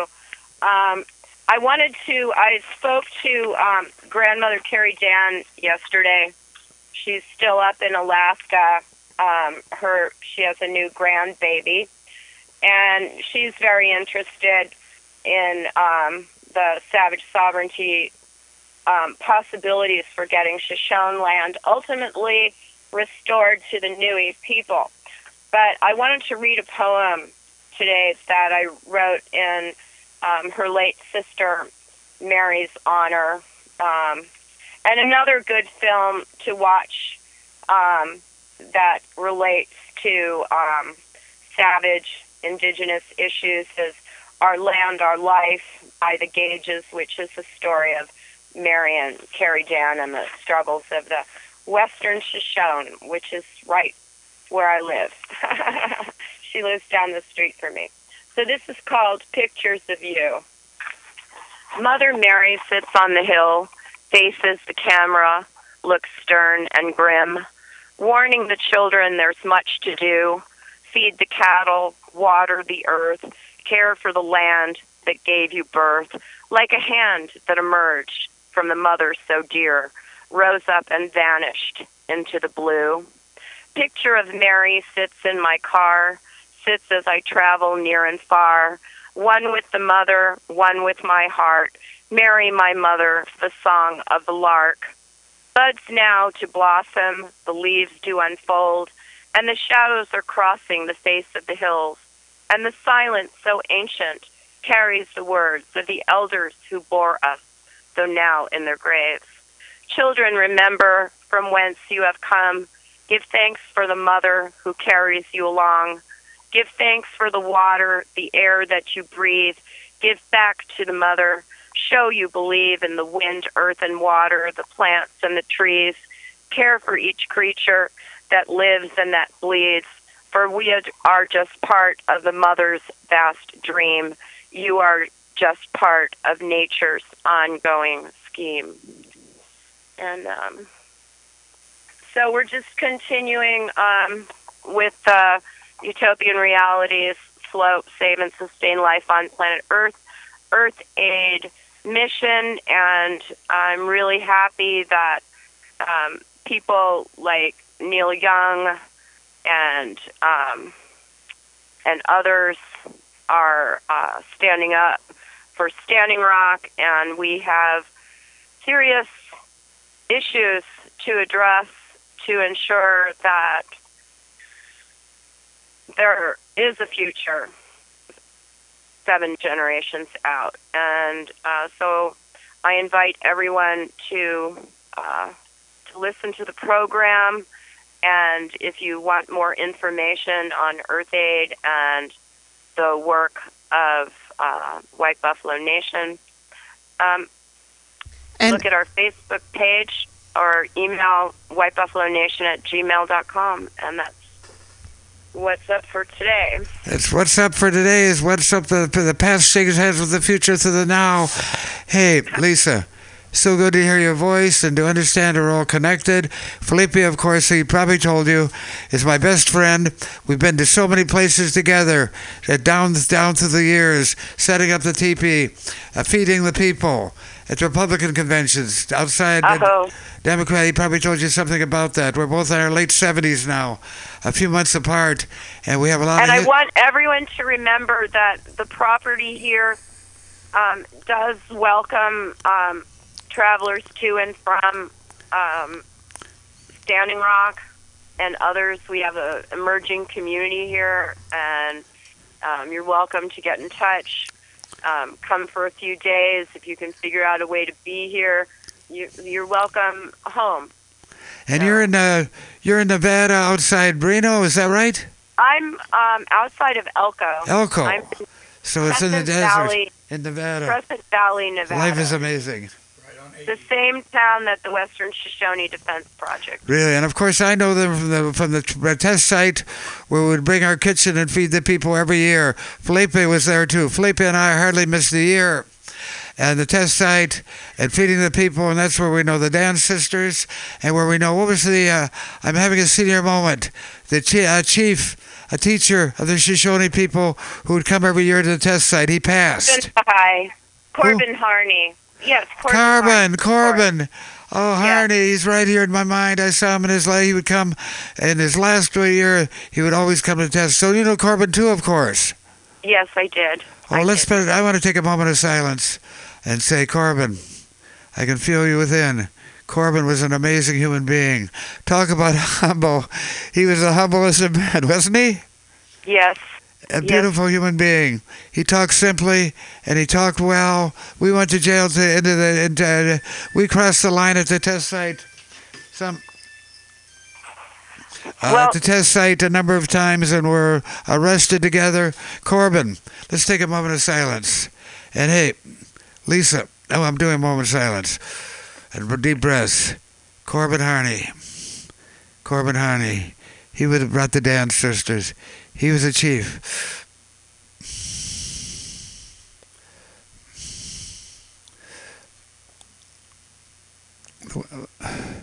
The Western Shoshone people. Hey, Lisa, thanks for bringing the spirit back. Thanks for all you do. We'll stay in touch, all right? All right. Call me anytime, either on my phone. Uh, call me anytime, connect anytime. So good to hear your voice. Thank you, sister. Thank you. Yes, definitely. Check in with the White Buffalo Nation. all the nations coming together. White Devil. All the people coming together. We'd be doing it. And now And we, we still have Richard here, and have he's got something we have the- the- to share. We know, and we also have the library lady who's Okay, and we have the band called to uh, the band. They're coming know. to talk and play one of All their songs. Five o'clock. Well, we got a call. go check from. in. You want to go check in with them in a couple minutes, Dave? after- Okay, good. I am. Go ahead, Richard. all right. Well, um, all this reading is uh, and everything I've been doing is always dedicated to Standing Rock. Although this really doesn't have a lot to do with Standing Rock, but indirectly it does. Um, I finally decided to write about Donald Trump. Ho. After all this time of alluding to him in my other poetry Yeah, or my other rants, I'm naming him. it's kind of sad to- that we've we, I've- we've been I've- trying so hard, so well, I've- doing so well, trying to avoid having to address Absolutely. Anything. Is he or isn't he? Donald worries about so much, but mostly about himself. He should. He sold out his base. They and the rest of us are watching, but will it be enough? Generals are being put in high places who have Trump's ears. Rudy Giuliani says all is fair in war. Sounds like something you've heard before. The Nuremberg trials come to mind. Sorry, Rudy, limits are in place. Not all actions are fair, and some are called war crimes, lest we forget waterboarding Abu Ghraib. We should be worried into vigilance. Let's not keep making the same mistakes over and over and think it's going to change or work. Trump is a bully who whines about being bullied. He surrounds himself with bullies like himself. He first claims that the elections are rigged, he wins, and now because he didn't get the popular vote, he's back to whining. Look at the Republicans vote look at the Republicans through voter suppression, closing off polling places, purging millions of voters, jury rigging. He wants flag burners to be jailed while the thing this flag represents is destroyed, burnt for profit, and no one gets jailed. He rates women, speaks them in the of, uh, as, as in coarse language, debases his humanity by his ridicule. We need to take up Bill Maher's cause and demand Trump's birth certificate and relatives as as well as to make sure there's no orangutan her- heritage. We can't have interspecies presidents. What? Well, I know he, wa- I know he's a chump. I didn't know he was a chimp. Well, there you go. Well, wasn't that guy said we were supposed to have humor? Yes, we need it. We Wasn't need the guy- humor. Didn't he, didn't he say that? Have the the joy, right? He's a bit in some way. This guy is just the worst side of the human race. This dude. Well, don't get me started. Let's not belabor it. Anyway, let's Good point. Go for it, What I'd Richard. like to do. We want to. We got this. We have this. I know. Don't- I know. That's why I'm going to go. Okay. What? Uh, There is a village. There is a village, an all white village, where if you had any other blood than white, you kept quiet. Deep in its history in the 17 and 1800s Indian Wars of the West, a clearing of Indian nations to the Steelers so the Steelers could divide the land up for real estate agents, a village that could barely raise itself. In this village is a library that displays a native warrior's skull. It sits on this shelf for years until it comes to the attention of the warrior's nation. After coming to the village telling him this is unacceptable, the village decided to bury the skull next to the library. They buried the skull with a plaque and planted a white oak that promptly died. The warrior's nation returned and did the ceremony to, uh, of his people, left the medicine pouch and a newly planted tree, and left. Sometime later, native people came in the middle in the night, er, in the night and took the skull to be closer to his people and, and was reburied. The village to this day does not know the warrior left town. Wow. Hey, brother, you keep you're full of surprises. That's amazing, and so uh, a lot of people are living in that town and joining the old town, which is the new town, which is the old town, and here we are. Thanks a lot, brother. It's always good to see you each and every week. Thank week. you, Richard. And and you were just at just just to wrap up though. You went to the AIM conference recently, the American Indian Movement conference in uh, uh, I- Emeryville. I, regrettably didn't get up early in the morning, but I did get to the afternoon sessions. Uh, there was a really, really interesting film, which I've got to get the uh, uh, the film. I think I did write it down, but I don't have it with me. Uh, it's an older film, but it's about a how how Native people get sucked into the, the prison system. Uh, um, you know, if if they're ha- if they're they, they don't have the foundation to become alcoholics, whatever drove them to that point, and then they get into the prison system. And what saved him where he was was the uh, Lakota Club, and they sort of hung together. But uh, as as prison life is, uh, there was just a whole bunch of stuff that Well, they had to deal sound- with, and it was an excellent, excellent documentary that I uh, people need to see. Do Uh, they have a sweat lodge in that prison? Because they have uh, sweat lodges in some prisons. It depends on the prisons. yeah, it depends on the prisons. Yeah, And the sweat lodge, as far as that spiritual, they got churches of various sorts. They got chaplains, but uh, they, they, they- but having a church is having a sweat lodge in the prison, and it makes a big, big difference. It helps, to be able to sweat yeah. together. A lot of them they're afraid to have the sweat lodge. In fact, they took it out because they said they can plot in there, they can conspire, and we can't hear them. That was a that was a struggle. Well, isn't that always the argument that they're going to use against it, right? Dedicated So- directional. That, that's such a load. They, they'll, they, if they want to listen, they can listen. And this is in uh, Mon- And that was in Montana. when you're That- locked behind bars, what what you know, they want. That's what really is he going to do? a friend of mine who was I welcomed to Lakota. He was a rainbow guy, and he up to the fire at the sweat lodge and was welcomed in. He he comes together. He's an old frail man now. I knew him as a young vibrant, and all that came that long term in prison over ten years. He was gone, and it was sweaty. I, I loved it. I stayed him, but he was a frail old man when I saw him. But he comes back to the gatherings. Well, anyway, Ellison, time is moving on. So Ellison. Yeah, we're doing it. We're doing okay with time, Dave. Okay, well, we'll watch for that. I know uh, we- we've got a, it's it's ten till five, so we're going to call it f- at five, and so we, we've got we've got time. We got a good time. So Ellison. I appreciate you trying to be efficient, though. I do. Yeah. Yeah, efficiency. Wait, no, I don't know. Efficiency is the word. It's trying to keep uh, keep these balls balancing. But you're right to say Diamond Dave. I like are. appreciate it. That's all. Well, call it call it. what you want to call it, Dave. I love that you're doing it. So often, so I like the things you do, the things you do, the signals you make when I'm talking too much, and you go like this, and I try to follow it good. We're we're a team, we sister. are we are a team, Dave. Hey, so Ellison, enough of that. Ellison, uh, go, go Thanks, for you guys. Um, I'm here to follow up Richard's wonderful, Which is wonderful. inspirational, for a minute. We and can go out with this, highly comic statements about where we're at. Thank you, Richard. Um, so, Mission Arts and Performance Project is coming up again tomorrow. It is the first Saturday right. every other month. So if it's tomorrow, December 3rd, it will be again the first Saturday in February, etc., etc. Our theme this month, after much haggling,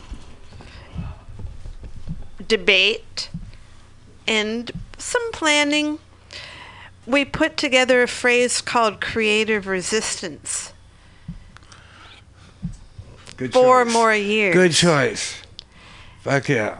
And um, the hope is, of course, that we can communicate, collaborate, um, conspire when necessary, and hopefully cooperate in order to not just battle, but plan and put together and keep together something that not just unifies us, but helps us keep moving forward. Uh, there have already been a lot of setbacks, and in that note, I will go on to what David Kubrin wrote as a statement for a map. It's a wonderful poem. I'm just going to read the beginning and the end, and because it's dark, but I'll get started. It's called Postmortem on November 8th, our election day. Neo fascism went up against neoliberalism. Liberalism. It won the day. By hook or crook. The latter not to be dismissed as an idle Trumpian rant. The system, of course, is rigged. Voter suppression of black and brown would be voters and the hacking of digital voting machines. Quite consequential. But that's not the main story. The story should be about how a country 15 years into an undeclared but advertised endless war launched by Cheney and Bush, Rumsfeld and Rice, it may be the only thing that successfully predicted. It's continuously morphing. Now it's jihadists, then it's the drug runners and the terrorists and the cyber pranksters and anyone taking up arms against anyone. It's the scores of really oppressive dictatorships we should worry about festooning the globe these days. Unless they're our terrorists, one must wonder. David has a lot more to say, but you know, I don't want to leave it in the dark too long. So he tells us at the end, We're in for rough seas, comrades. As we set sail across these dangerous four years, it's a media coup d'etat. No need to deploy tanks to the radio. This time around, the networks have had everything under control for some time. Well, we're, we're jumping forth. David everybody Kubrin. Map, map of this, of course. Yeah. Played with many venues around the mission. Uh, the music is being played, poetry is being poeted, uh, stories are being told, and this is going to be Saturday evening. It begins usually. It begins usually with with a gathering. Is that going to happen? A gathering to put forth that message of creative resistance. Is that right? Um, yes, that's correct. Um, it might that might not be till the evening. That is often taking place at Secret Garden or Pathos on Harrison.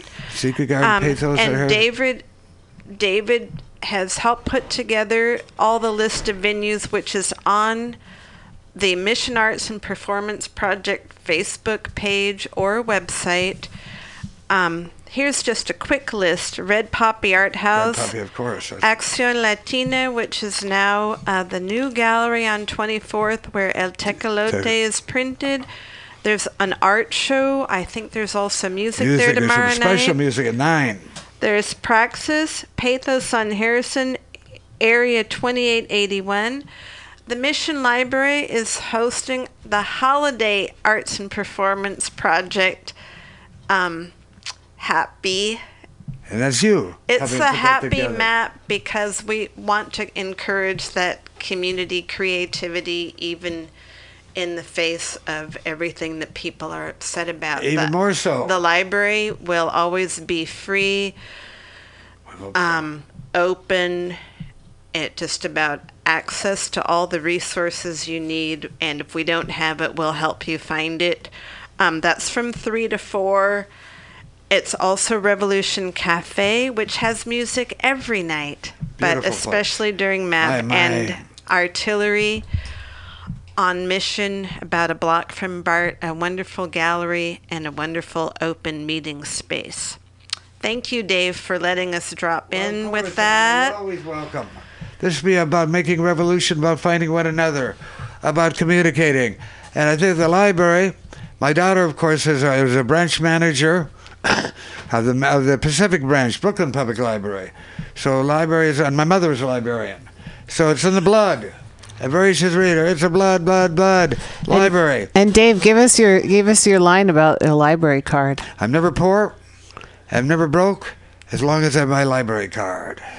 Oh, I need to get it back. But anyway, uh, I need to get it luckily back. I've got, I'm at City College for now. I consider myself a fine citizen because I always return my books late and have to pay a fine. Why? I, I don't want to go. I, don't, I thought I beautiful. That's what we need. Anyway, It's worth it. Uh, but anyway, library. Now we got a uh, president of the United States. I'm talking about Trump, who claims he's never read a book, and I believe him. Oh lordy. Papers are giving him papers. He doesn't need it. Yeah. To get the answers. He's a man who never needs to read. Yeah, he's a man who never needs to want either. So I'm going to play a track from uh, Buffy Sainte-Marie because that was uh, Richard's request, and we're going to be right back with the group Ground Zero. So uh, let's see if I've got the right. Oh, oh, not. All right, we'll we'll, we'll clear everything up after the break. Power in the blood. Power. Power in the blood.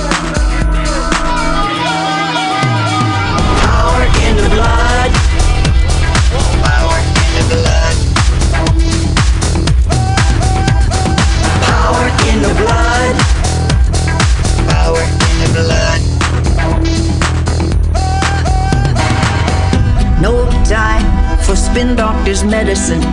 Corporation government selling me some cover up. Weaponizing pesticides, poison in my groceries. Nothing but another drug, a license they can buy and sell. No, I don't mind dying. I don't mind dying. I don't mind dying. But when that card comes, I will say no, no, no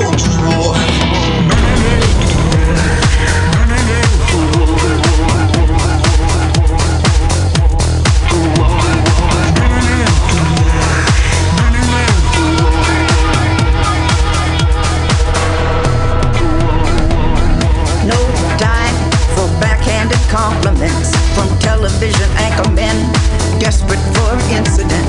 Real estate assassins exploiting our predicament.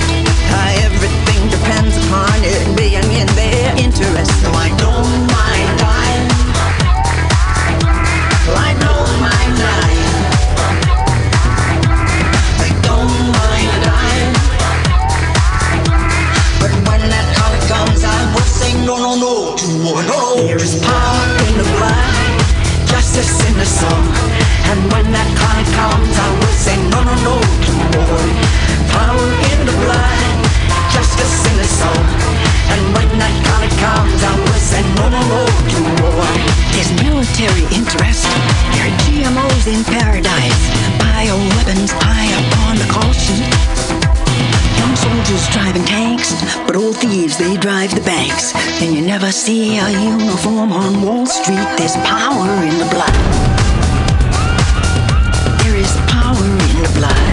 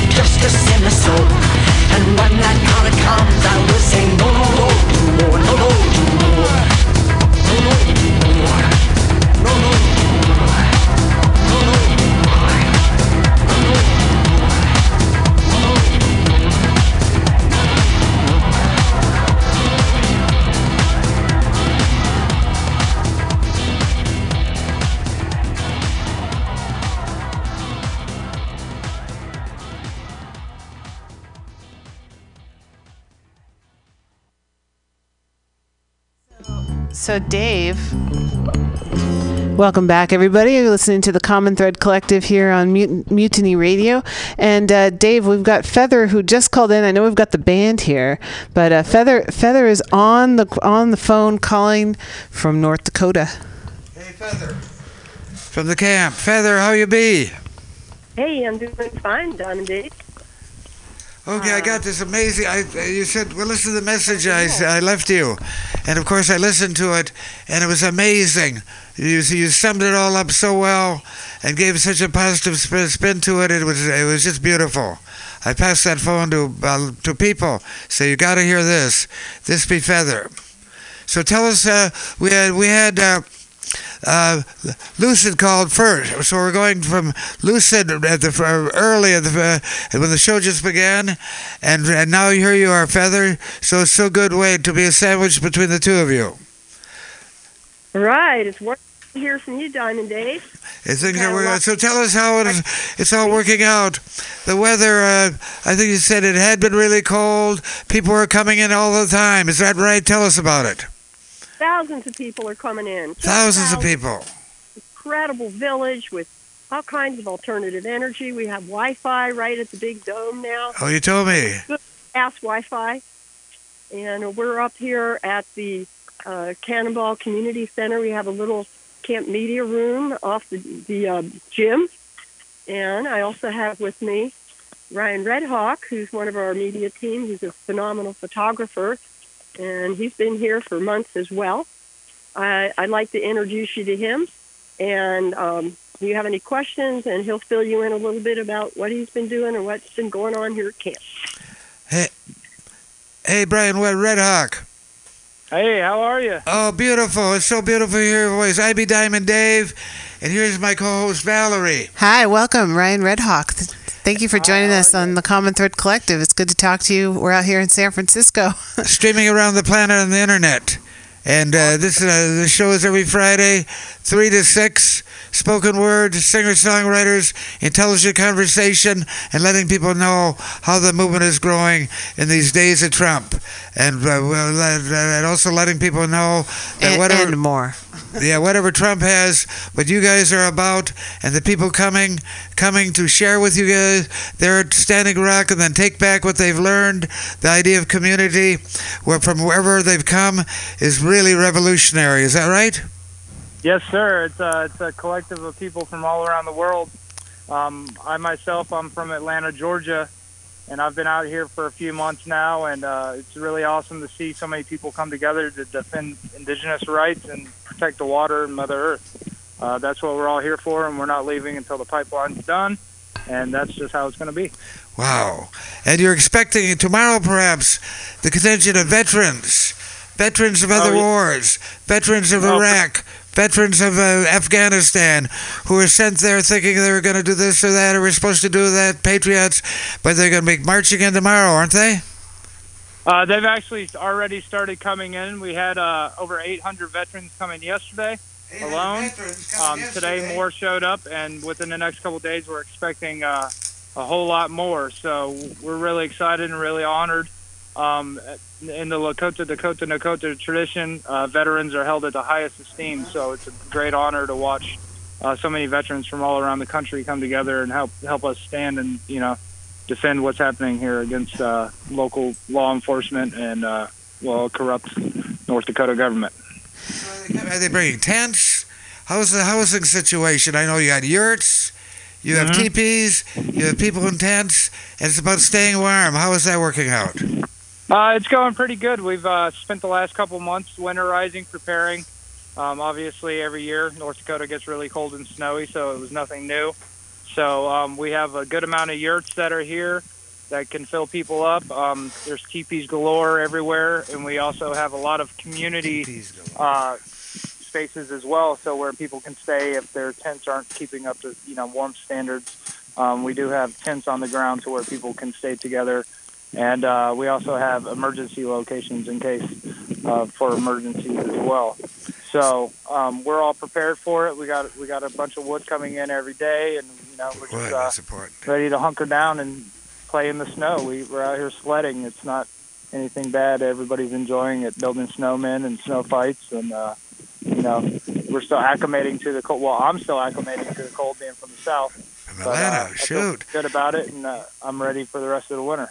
Did, did I hear you said yeah? You must. Do you have a sweat lodge there? You, you said something that got rem- reminded me, made me think of a sweat lodge. Are there sweat? You are in the Lakota land. Is there a sweat lodge? Are there some people doing?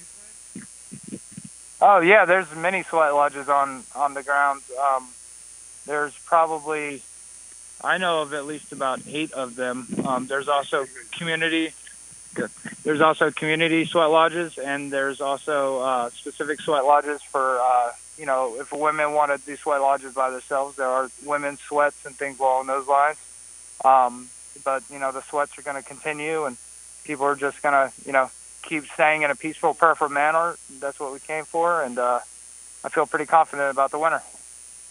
Earlier, Luther was here, and what I'm realizing is what you do, what you folks are doing there, is really in many ways um, uh, going around the around the country, around the state, the country, and around, soon to be uh, and around the planet. We have the medium like we're talking to, where we're uh, heard around the world on the on the internet. And talking to you, so this word, this idea of community is getting around. The idea not of violence. I say, uh, hate will get you nowhere. Love will get you everywhere. You know. Oh, I'm into that, sir. I agree with that 100%. That's a big point of the camp is that it's peaceful and prayerful. There's no alcohol, no drugs, no weapons allowed. Um, I came out, like I said earlier, I came out here from Atlanta. Uh, one of the things that brought me out here is some of the things I've done out there. Uh, I came here to document the civil and human rights violations that Morton County police officers have been enacting on water protectors. So um, a lot of the spin that they've been trying to use is that the water protectors out here are violent and they have weapons and things like that, but it's simply not true, and you can back that with facts. Um, I challenge anybody to go online and look at any videos or photos that they can find of any of the actions and show me photos where people have weapons, where they're, you know, being out of line, where they're threatening officers with baseball bats and chains and things like that, because nobody's going to find that because that's not what's happening out here. So, And the weapons I see, the film I saw of the uh, of the of the in which the, the which they came with uh, water cannons, 26 degree weather, water cannons, rubber bullets, and goddess knows what else, and clubs of course, and uh, uh, 300 people were injured. We hear, and that was as and they may they may have gotten word from uh, on high. Don't do that again, but time will tell. You know. Okay. Um, actually, I'm going to hand you over real quick. I'm going to have you speak to uh, one of the locals from Standing Rock. If that's all right with you, Diamond Dave? That'd be beautiful. all right. We go with the flow. All right. It's Standing Rock. My name is Ted. Hey, my name be Diamond Dave, and this be Valerie. Hey, brother, who are you? Tell me about yourself. Um, I'm from the Res.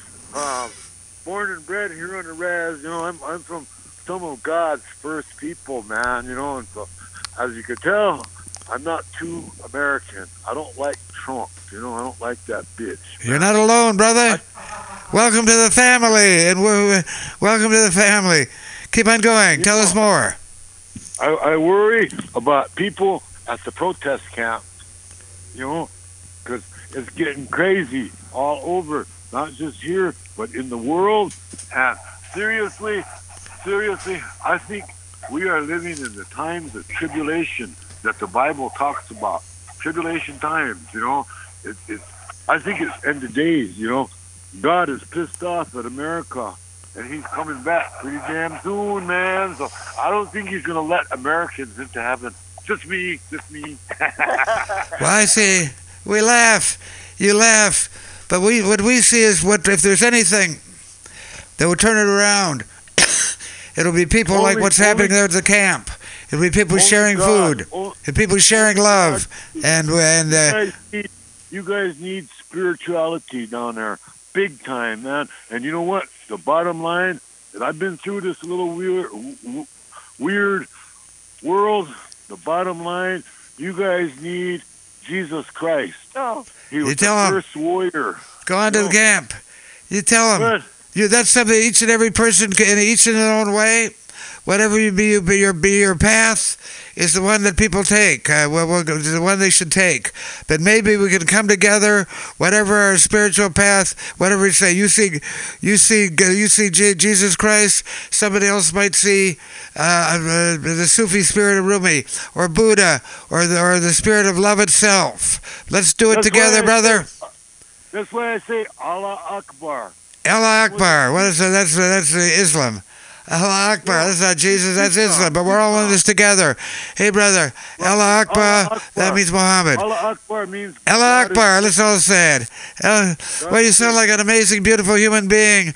And now you're talking to us in San Francisco, and your voice is going around the world on the internet. So thousands of people are, say, are hearing you say, the world, you need Jesus Christ and Ali Akbar. Thank you, brother. You bet. We need God and good marijuana. Good Okay, he says God and good marijuana. Well, that's all right. It's legal here in San Francisco now. This guy I thought there's no drinking. He said there's no drinking at the camp. Thank you, brother. Put Feather on or, or, the, or the brother from Atlanta. on now. That is on now. Take Hey- this hey. Feather. You're out here speaking. Uh, yes, so, you know, we have people of all spiritual persuasions, but the one thing is love and peace and spirituality, and the elders are doing ceremonies, the women are doing ceremonies, the most powerful, powerful ceremonies have happened in the actions. It's been so beautiful. Uh, a month ago in the water action that we did when the young people swam across the river in November and stood in front of the the uh, officers the next morning, and we and we talked to them for four hours. We said, "This water's for all of us. This is 18 million people depend upon this water, and we're here for the water. We're here for the seven generations to come." And the next day, two of them turned their badges in. Said, "We didn't hire on for this. Two of the officers did." And through this love, this is what we're projecting. You know, we want to reach the hearts of all the people, and that's what we're that's what we're doing. It's a very very beautiful thing, incredible unity, and uh, people have suffered a lot from the water cannons, which is horrible. Uh, but people are standing strong, and and more and more are coming in every day. We have thousands of people here. Beautiful village coming together, and lots of warm places, and alternative energy, and and over 40 yurts, and we're keeping everybody warm. We're taking good care of them, and uh, we're all doing the best we can. I know you are. I my, my memory of you uh, as you're talking is there at the end of the trail, there at the gathering uh, this year in the Green Mountains, and everybody and you're uh, you you greeted you were one of those who greeted almost everybody who came through. You greeted. You told people where to take their cars, where to bring the supplies they brought to donate. Isn't that what you did? Yes, that's what I did, and I worked a lot with uh, uh, the law enforcement officers. And uh, you know, by the end of the gathering, our sheriff said, "You know, I wish there was there was something that I could have." And I said, "What's that, Steve?" And he said, "I wish I could have a crystal from the gathering." And I said, "You know what? I have one for you. Someone just gave me one." And I put it in his hand, and his eyes lit up. Oh, boy. he was so happy to have that crystal because he got it in a He said, "I special place. for it." I said, on the mantle of his house is that crystal, and he shows it to people. I know. So, the, so, uh, so that you're so good at is that uh, the kind of thing you're doing there in the camp at uh, Standing Rock?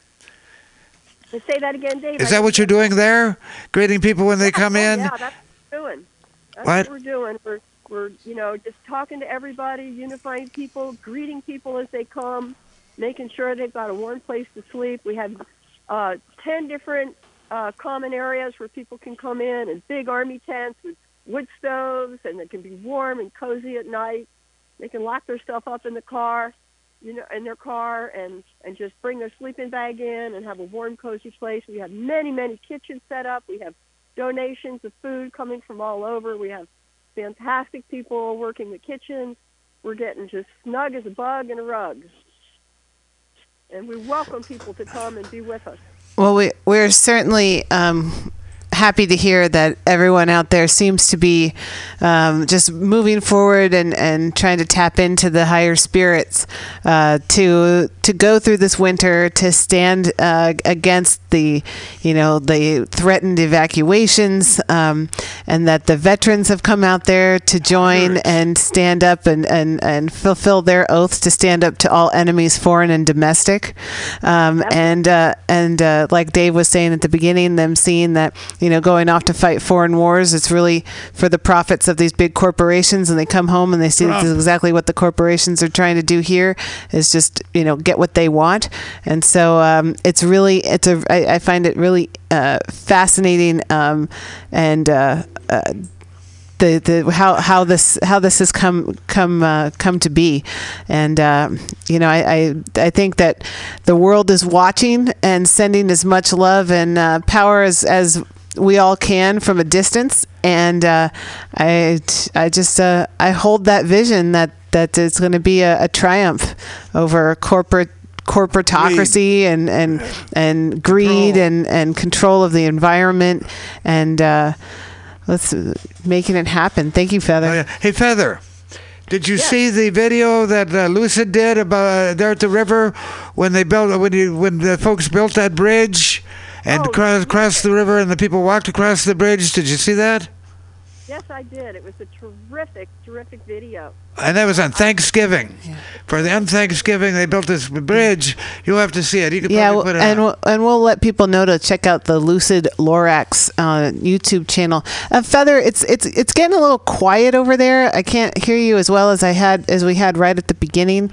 Um, But we're so- doing well. Feather, we'll talk to you next week at 5 o'clock, all right? All right, that sounds Yeah, you sent a report to, to us in San Francisco. Looking forward to it. This is what we're here to do. Is you're doing what you're here to do, and we're all in this together. That's right. Th- All in thank this you, together. Feather, and thank you, uh, Ryan Redhawk, and uh, our, uh, the local um, man. We didn't get his name, um, but uh, I'm glad we can check in.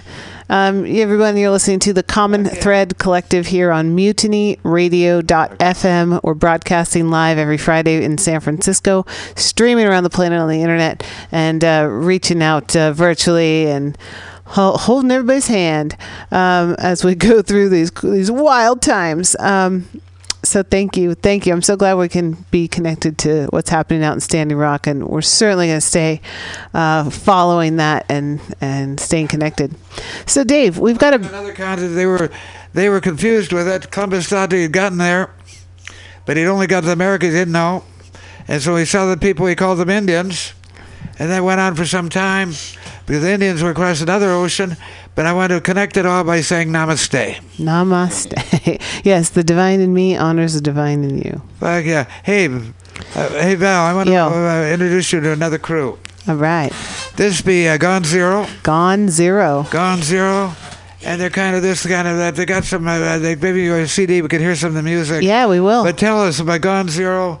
And you said said that you guys are making a social effort having to do with uh, not paying your taxes or something. But tell us first introduce Welcome. yourselves. We'll go from. Hi, thanks for having us. Thanks for having us, guys. Well, you're part of the scene. Go ahead, somebody. Star. So, um, tell us more about yourselves. We are Gone Zero. Tim and I are from Bakersfield. Chris is from San Francisco. Yeah, like and, uh, blocks away, like yeah. almost my entire life. Yeah. It's He lives cool there right area. now. I used to walk by this place all the time, never knowing what it was, thinking like I can get coffee sometime. Just you know all these damn cafes in the neighborhood. So Chris is the great. singer right here. I do a little bit of singing, as you could tell from the long hair. Gotta gotta represent. Yeah. Somehow, it's half, that's half That the job. year, uh, that year of dancing around, that uh, leaping around stage, I can see you up there. That's right. Uh, kind of like a hippie, hippie who leaps around. It's like Yeah. a pom a pom on hippie, your head. uh, uh, punk rock hippie. I definitely want to play the Robert Plant part on stage. I want to look as cool as him. I definitely have my idols oh, well, check. take a look. I'm 79 years old. Pretty cool. Years Right? young. I say I'm one third beatnik. You know the beatniks. We started out in the 50s. One third beatnik, one third hippie, and one third punk as fuck. That's good to find me and very fine to you. I don't know where you guys are. Gone Zero. Nice, yeah. The name is Gone Zero. Sounds good. For a second, move your seat back. Oh. you don't have to. There you go. Okay, good. Thank you. Just getting a little more comfortable. So tell me All right. more. Who had the first? Who had the idea? Was that you of getting a couple guys together, getting a band together because Uh, they wanted to sing? How did- Tim and I have been in a band for what about ten years now, almost, and Wow. it started as Thumper, a rap rock, uh, Thumper. rap rapper with a rock band behind him, basically, and uh, that slowly morphed after losing a singer. You know, y- it changes everything, so you turn into a different band. Yeah. And then, uh, yeah, after a few different iterations of Gone Zero, we've we've come across Chris, who Oh, this is new. happens. His his Craigslist ad was, "You get no sample. Come come listen to me at a church. like I, I sing every Sunday. Come watch me at this church." And we're just like, you know, come in. Let's go check him out." All right. Why not? It's cool. What So- church was it? What kind of what? It was this. I'm gonna get a lot of flack for this. Saints Peter and Paul in North Beach. In North Beach, right there. Okay. Washington Square. The Joe DiMaggio, uh, the church. Yeah. That's Well, it used to it's be, his nine uh, to five is singing. Absolutely. Yeah. Back in the beatnik days, that's where we hung out. We were in a church. They used to have sandwiches. They used to get food Oh, from all the right. churches Yeah, around. they still do, And yeah. we'd go and get sandwiches. Yeah. And then hang out in Washington Square. And- But that was uh, Peter Paul and the beatniks. I was one. This is like 1957, 58. So it's, uh, to you, that's going about. Yeah, my grandmother used to play the uh, play the organ at St. Peter and Paul's. Lola. No, Oh. no, no, no. Ooh, I was like, I know that one. No, no, no. Long time ago. Long time ago. But but that's where my uh, heritage starts here in San Francisco. Several generations ago, uh, the North Beach contingent, and I had some um, like the, the second generation that were here were in the Italian opera down there in North Beach. So the the mistress of the chorus and uh, a leading man. That's who I come from. well, my church uh, back there was right in front. We were called Beatniks. Bob Kaufman was there. But most of whom are now gone to the sky, the spirit world. But that was our church. You know, Washington Square, right in front of the church. Yeah. Right in front. That was our church. Was hanging out there, and there's a song called "Drinking Wine, Spo-Dee-O-Dee, Drinking Wine." You got a nickel, I got a dime. Let's together get together and drink some wine. That might be a song you might want to cover. We're always looking for good ideas. yeah, we are. so you so you found so you found Chris. You went down there. Yeah. Uh, checked checked him out. He's talked to better him. than you could ever ask for. You know, I mean, he is a professional. He sings for a living. He's he's fantastic. They actually you know. didn't come to check me out. They knew that I was kind of well. I was just being lazy, and uh, I just said, yeah, I just wanted to get people Of that I thought might have been good enough to respond, and thankfully I did, because they're they're really great. Well, I should say, throughout finding you know a good singer, we we lost a bass player. He got a little sick of waiting for a new singer, and uh, we got a new great bass player. He's Yuval. He's fantastic too, and so our band's better than it's ever been, and I think our music's gonna Now show you that. say you have a CD. Right on. Now, Yeah. is he on the CD? All three of you? Yeah, all- all four of us, all well, four of fine. us. Yeah, yeah. Let's uh, all four of you. Yeah. Well, let's listen to a cut from the CD. Enough talk. All right. Why don't you- We can talk more after the. don't Yeah, yeah, I'm the sure you'll have some questions after that. Yeah, let's do it. You be the CD, the DJ, or either one of you. If you want to It's a be, little be bit the of a- DJ for your for your CD, why don't you introduce it? How's that? It's what it's what you might call heavy meta, Heavy metal. or uh, or you know any any form of of uh, meta pun with metal. You know, I- I. Metaphysics. Right, we don't want to It's call it bad metal joke. quite yet because it's not heavy enough. People It's really not call me metal, yeah. pussy. What's I your don't own It's sound? not it's not basic rock. Well, let's hear know, it. It's your own sound. Yeah. Let's let's see. Cartoon rock.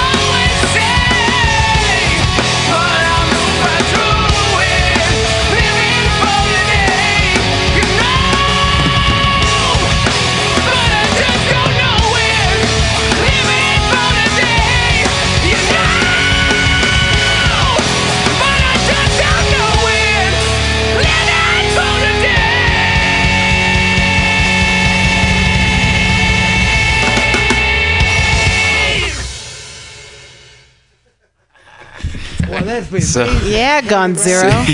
so that wasn't the song, but Oh, uh, no, that was. I mean, we love all of our. It's, we're really proud of all of our music. It's all really Nice. well representable. Let's do a little bit. We can play the other. Yeah, we have we have time for No, another yeah, track. what, I mean, you got any? I was happy to hear because it sounded so much better than our rehearsal last night. Sounds really That good. sounded. Really, I was going to say that sounds like. I mean, that was like a really well produced song too. Our singer, he did all the mixing, mastering. I- they- they- okay, we yeah, do we- all of we our did- own did- recording in our studio. He did did all this himself. Hey, so this guy is uh, Jack Just- Right on. And then you sing for a living. You know how this all just fell into place. trying to. It's- I, I do for. I, it's hard for me to say for a living because my See- living is so very minuscule. Well, but uh, but yeah, well, you it look is, healthy is all enough to from me. singing. That's what you Yeah. need to be. Teaching. You're better off. You see how Yeah. everything's just falling I into place? It's I just- live- I'm yeah, it's amazing. I, I just live in Social Security in San Francisco, eight hundred dollars a month. But I got 17 years. Uh, for one thing, I say I got 17 years sober. That means without a drink. Nice, day. So that makes your income go stretch a lot farther. I'll tell you that. right. Because I, I would just shake my head back in those Yeah. days. That's right. I just shake my head, but you guys seem to be moving right along in a healthy way. Is that right? I don't Yeah. see- I don't see any, any of you Yeah, fucked doing good. drunk. Well, we got this show coming up tomorrow. Oh, Oh, right on. Where are you Yeah, play? so we're playing at the Stork Club in Oakland. Yeah, you got Okay. the address on that? Star Club. We can find Yeah, it. the Stork Club in Oakland. Well, the Stork I Club think we're going on at 10 p.m. We got Chemical Guns going on. I'm guessing at 11. Um, the other band, Hellbelly. Hell, Hellbelly. Hellbelly. Oh, I know Hellbelly. those guys. That, uh, that's not the I mean, we've guy, heard all these. You listen to them all online. It's going to be a great show. Hell no, the hell, Hellbellies. Is that's not the Hellbellies back in the day? Blossom? Hellbillies. Hellbillies with this uh, cowpunk band. They- There's a time where it was called cowpunk. Yeah, the last band is Oh, uh, Hellbelly. Pros- Prospect Castle. They were nice enough to switch us spaces and. Uh, Chris, So Chris has uh, six shows on Sunday, so he needs to go to bed a little busy- early. it's a- Oh, It's a yeah, busy good weekend. So I don't know the. Uh, I don't like we said, he sings for a living. I so. don't know the poli- uh, the Star Club has been around for quite some time. Sometimes they yeah, it's punk it's, rock. it's fun. Hey, they'll they- record you. They'll record you, give you a CD. It's pretty But cool. it's not a play to pay. You don't have to pay to play there, do you? no, Because that's Thank God. that's it's other. places. Uh, that's just uh, those those promoters that you don't like to work with. You know, they're like, hey, give me fifty dollars for these tickets, and you can sell them and make your money back. You know, like, eh. is that what they do at the Star Club? No, Oh, good. no. We, You we just just, have to come and play. Try and invite your friends and get as many people out just as you come and can. play. but Well, that's it. Yeah. honestly, you just bring it and, and put on a good show and hope someone Well, you guys sees are you and enjoys it. step up for sure. Yeah. Right, and that's on Telegraph, right? Yes. So twenty. I found that I found that address twenty three thirty Telegraph in Oakland. So you guys are going. So you've got four bands playing that night, and you guys are going to go on at ten, around Yeah. ten. All right. Yeah. Yeah, you, you, you've Very been there. cool. Very You checked cool. out the we, we got some new music that we don't have the see. You know, it's not recorded yet, but we do have some fantastic new stuff that's gonna really, it's, Yeah, it's gonna blow really some people away. interesting stuff about the. Unless we completely Kingdom of fail. You and, see, like, look you at you guys. yeah. Great. You guys are believers. You got it going on. Oh yeah, it's good to feel. Yeah. And so that that, uh, that email you sent to me, you sent to other people. This is part of your program too. Is trying to connect to various places to let people know who you are and to get it out to the world. Is that right? Oh, of course. Absolutely. Yeah. So you life guys, lesson. you guys. So was, uh, was, Yeah. did you get any? Of course, I said sure. Come on down. Did anybody else say come on down? Come on down. Come on down. You're always welcome around here. Hope you don't mind our, that we're out here too, And doing what we do. We have an album too. Yeah, what's Yes, tell us about your an album, album and yes, how what- people can get Come on up here, brother. get access to your music what's our- if they can't make it out to the Stork Club. Shape of things. The, shape, of, things. is our is our first album as this uh, with with Chris and Yuval as our as our bass and singers. Um, On all the major It's- it's it's it's all independent. I mean, we did everything. It's our it's our hard work with our bare hands. You know, Yeah, and uh, it's literally. Our shitty little it, practice space we're very very areas. proud of it. But you know, it's it's just number one. We're we're th- we're taking it like that. It's our freshman album. We're Okay, just well, hey, brother, you're really welcome here. And I'm so- so glad to see you. And and where can people find it? You were saying Uh, on all the major. Uh, you can find it on SoundCloud. Uh, what is it? Um, iTunes. iTunes, Spotify, Amazon, Google Play, Nation. Spotify. All those. Gone All right. Zero. G O N E Z E R O. all right with your new album, The Shape of Things. This is always open-ended here. Yeah, it's really nice to meet can you guys. walk You want to do another song? We, We- did other we can David play. Johnson. Chris, which song is it? It's called Night Court. Night Court. Night- It's Yeah. I'm happy with you guys. Are they labeled anything. on there? Thank you. I What would think they what are. number Yeah, what track is that? number? I want. You know, I can't actually tell you because I don't know. I You want wanna- That's how we got the five. first track Flick out of through it real quick. Right, play them all. No, I'm kidding. Hey, George. Well, here's David Kubrin. We're about to. Like, why don't you uh, just pick another one? just uh, surprise us. We have 10 minutes. Uh, so anyway, guys. Pick a number, any number. We're gonna put Yeah. this. Yeah, pick a number. Yeah, and you guys are always welcome to come through. I'll cross my fingers. And you have my phone number, and we'll be connecting. When you come to the city, we'll be connecting because I like your spirit. We're here all the time. My son is an amazing bass player. Yeah. So I know that. I'm a poet. He's a bass player. He's 50, so he's a little older than you guys. I'm going with track number one. Let's do it.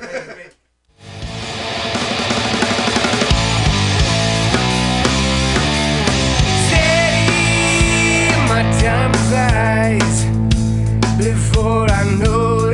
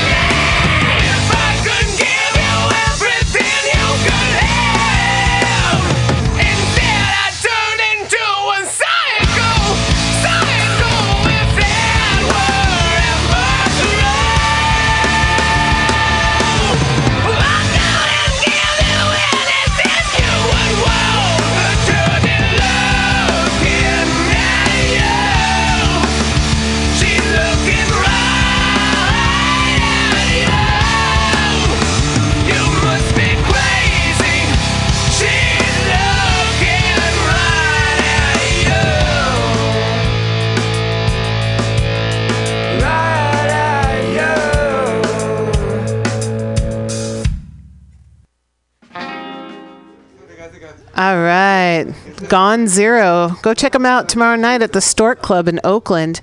Um, should be a fun show. And so we really do only have about oh, maybe five or six more minutes here, but I'm glad that we have that time because David Kubrin has can- has come in. Um, prob- I, I, well, you've always got something to talk about, David. Um, but I know that map is happening tomorrow. But uh, maybe I'll let the, you two Davids take it away. Okay, why, don't we play? Ferdinand gave us his. Yeah, I've got I've got that, David. Yeah, let's take, go out with that. We will. With uh, let's go out with that. So David, uh, that's, uh, David, map is coming up again. Now, map uh, uh, Ellison came and told us a bit about it, and about the theme this uh, this uh, this uh, month is what is it? Uh, sacred, uh, uh, creative nonviolence. What is it? Uh, creative resilience. Resilience, not Yeah. resistance, but resilience. In the face Good. of neo-fascism for the next four years, how are we going to, to deal and survive and resist and create? That's the theme of what we're about here.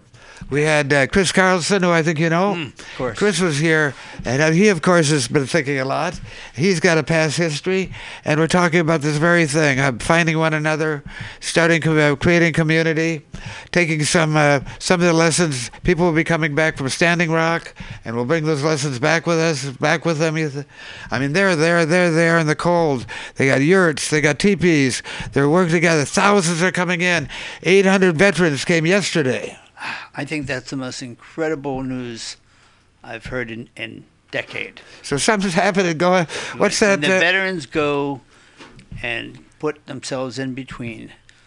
Uh, By the hundreds. That means something. The the a lot of those cops are not going to want to be in opposition to veterans. Some And are already quitting. Turn the tide. Turn the tide. Yeah, I agree. I mean, Show community. that there's been a total like you know mainstream media hasn't. Nec- It's been mostly a, bl- a blackout of it, but mainstream media, when it's reported on it, has only reported from official statements given by the by the Morton County Sheriff's Department. But then, um, but you know, now CNN was actually there. And they're staying there. The They vet, got they can't ignore the veterans, and the, the solidarity of that movement, I, I is is is beautiful. I just dissolved in tears when I heard. And uh, re- and what's that? Uh, there's a Dylan song. Something's happened here, and you don't know what it is, do you, Mr. Jones? I'll uh, change it a bit into something's happening here, and you don't know what it is, do you, Mr. Trump? Well, there's a lot he doesn't know, but um, we do only have a, a, about three or four more minutes here, so I want to give David Kubrin a chance to Kubrin, uh, something to read. fulfill what he has come to do here. Well, um, um, Allison read part of my thing on the election, so I won't read that. But I have a recent poem called Urbanicide, and it's dedicated to a recent evic- evictee, not legally evicted, but financially evicted, uh, Guillermo Gomez Pena. And this is dedicated to him, Urbanicide. All cities have souls that can be felt as one moves from place to place.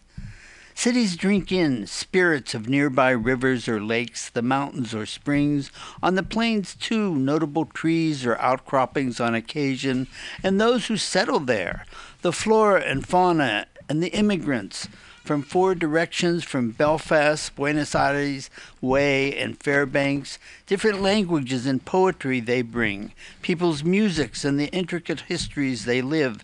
This city known for its industrial heft, that one for slaughterhouses or nearby mines that affect the rhythms of cities regional celebrations and water sharing customs arrived at after lengthy deliberations by elders or in later times by the well heeled the cooperation and clashes of races and classes.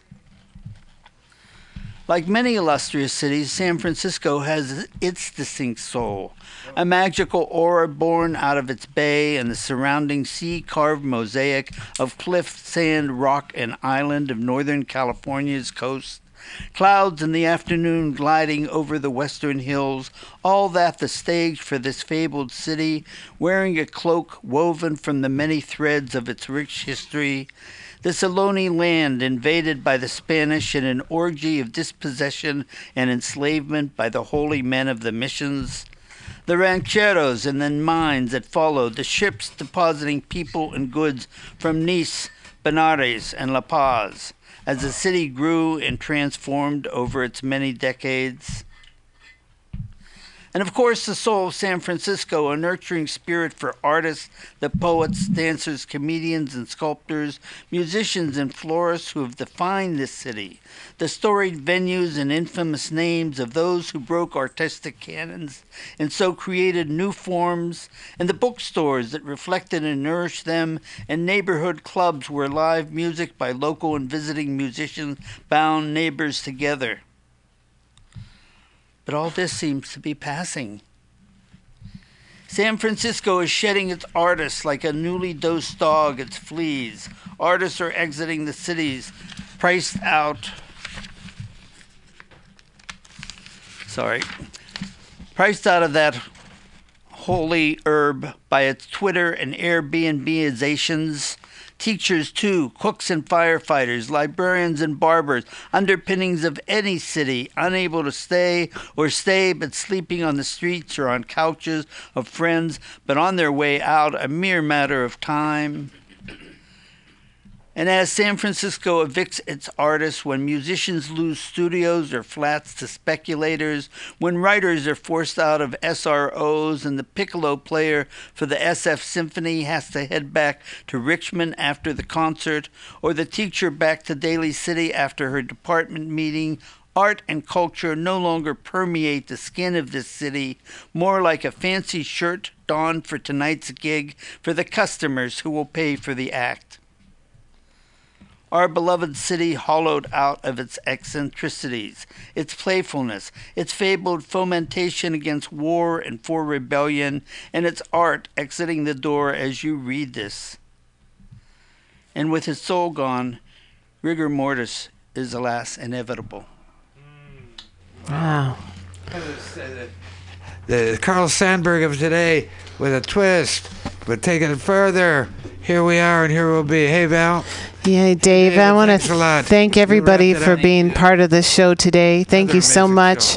Um, go out and check out MAP tomorrow, the Mission Arts and Performance Project. Um, and uh, you can find more at mapsf.com, M A P P SF.com. Thank you, everybody, for being a part of the show today. Um, I'm so glad we got to talk with two, two, two of our friends out who are out there standing at Standing Rock. At the beginning of the show, we had Lucid. If you check out some of the great videos he produces on YouTube, he's got a YouTube channel called Lucid Lorax. Um, and and thank you, uh, Feather, for calling in towards the end of the show. Uh, we want to stay connected, and everybody for being part of the show today. And uh, thank you so much. So I'm going to end the show today. We're going to play a little more music from our friend uh, from Spain, uh, Santi Anjou. Um, he's got an album called Zurich, and uh, I'll post I'll post it. Dave. I'm trying to wrap up the show, okay? All right, great. All right. So, um, if you want, I'm going to be posting all the information about everyone who was on the show uh, today um, and how you might be able to find their music, their poetry, their activism, their videos, whatever it may be. Um, so, thank you again. We're going to end the show with his uh, his track, uh, Despierta, and a little poem, of course, to boot beforehand. As dawn gathers beyond the dark, we are invited to embark to the blue mystery. The birds call to it daily, but sometimes it seems we can only dream it into existence.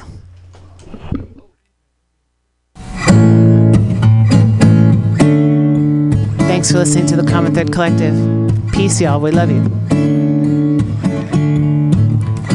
Despierta sale el sol, la noche oscura la pasó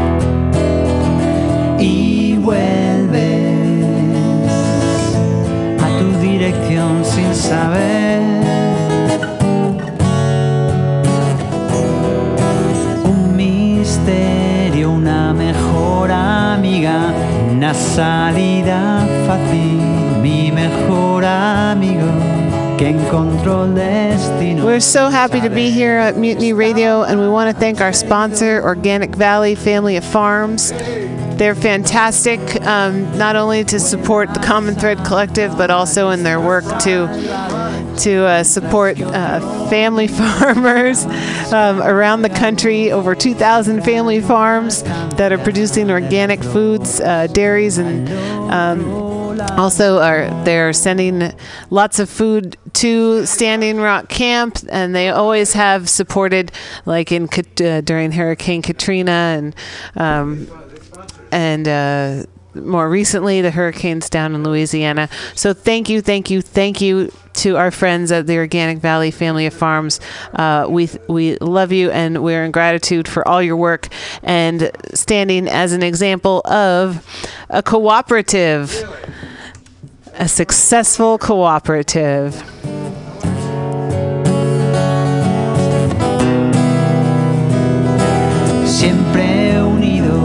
Están los sentidos.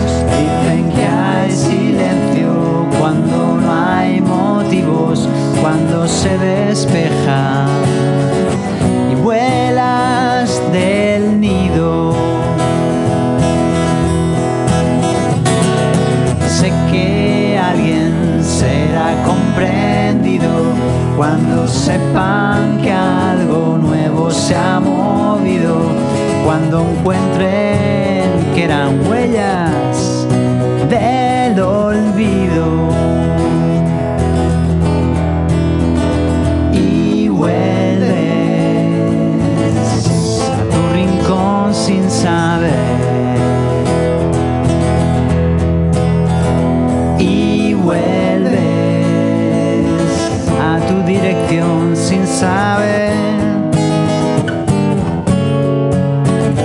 que hay algo más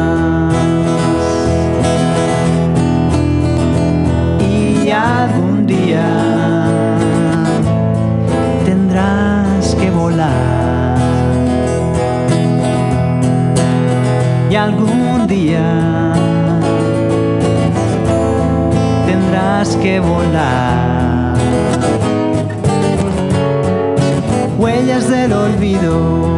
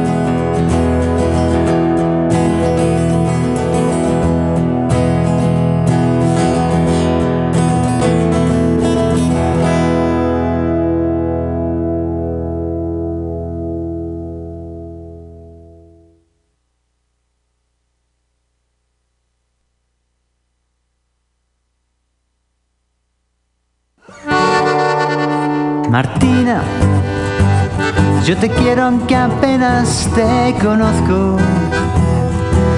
Solo sé de ti por fotos, pero sé que ese día llegará.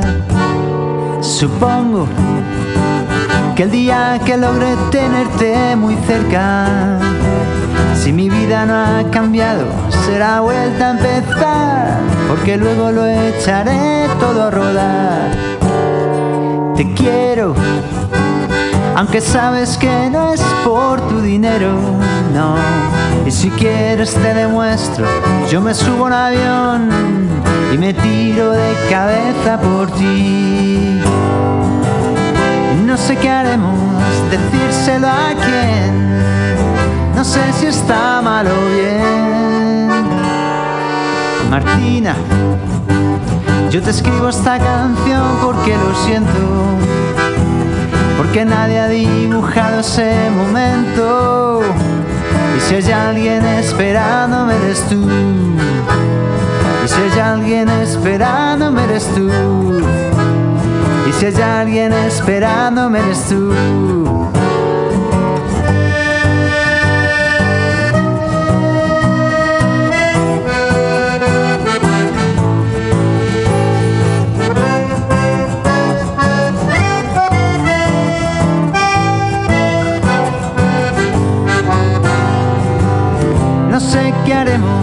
Decírselo a quién. No sé si está mal o bien. Te quiero. Si te veo a lo mejor no me atrevo. Pues siempre he controlado en el misterio de hablar. Simplemente ese día llegará. Simplemente ese día llegará. Supongo que el momento llegará desesperado. No será tarde para ti, abre el regalo. Cuando veas, cuando escuches mi canción. Cuando escuches, cuando cante mi canción. Cuando escuches, cuando cante mi canción.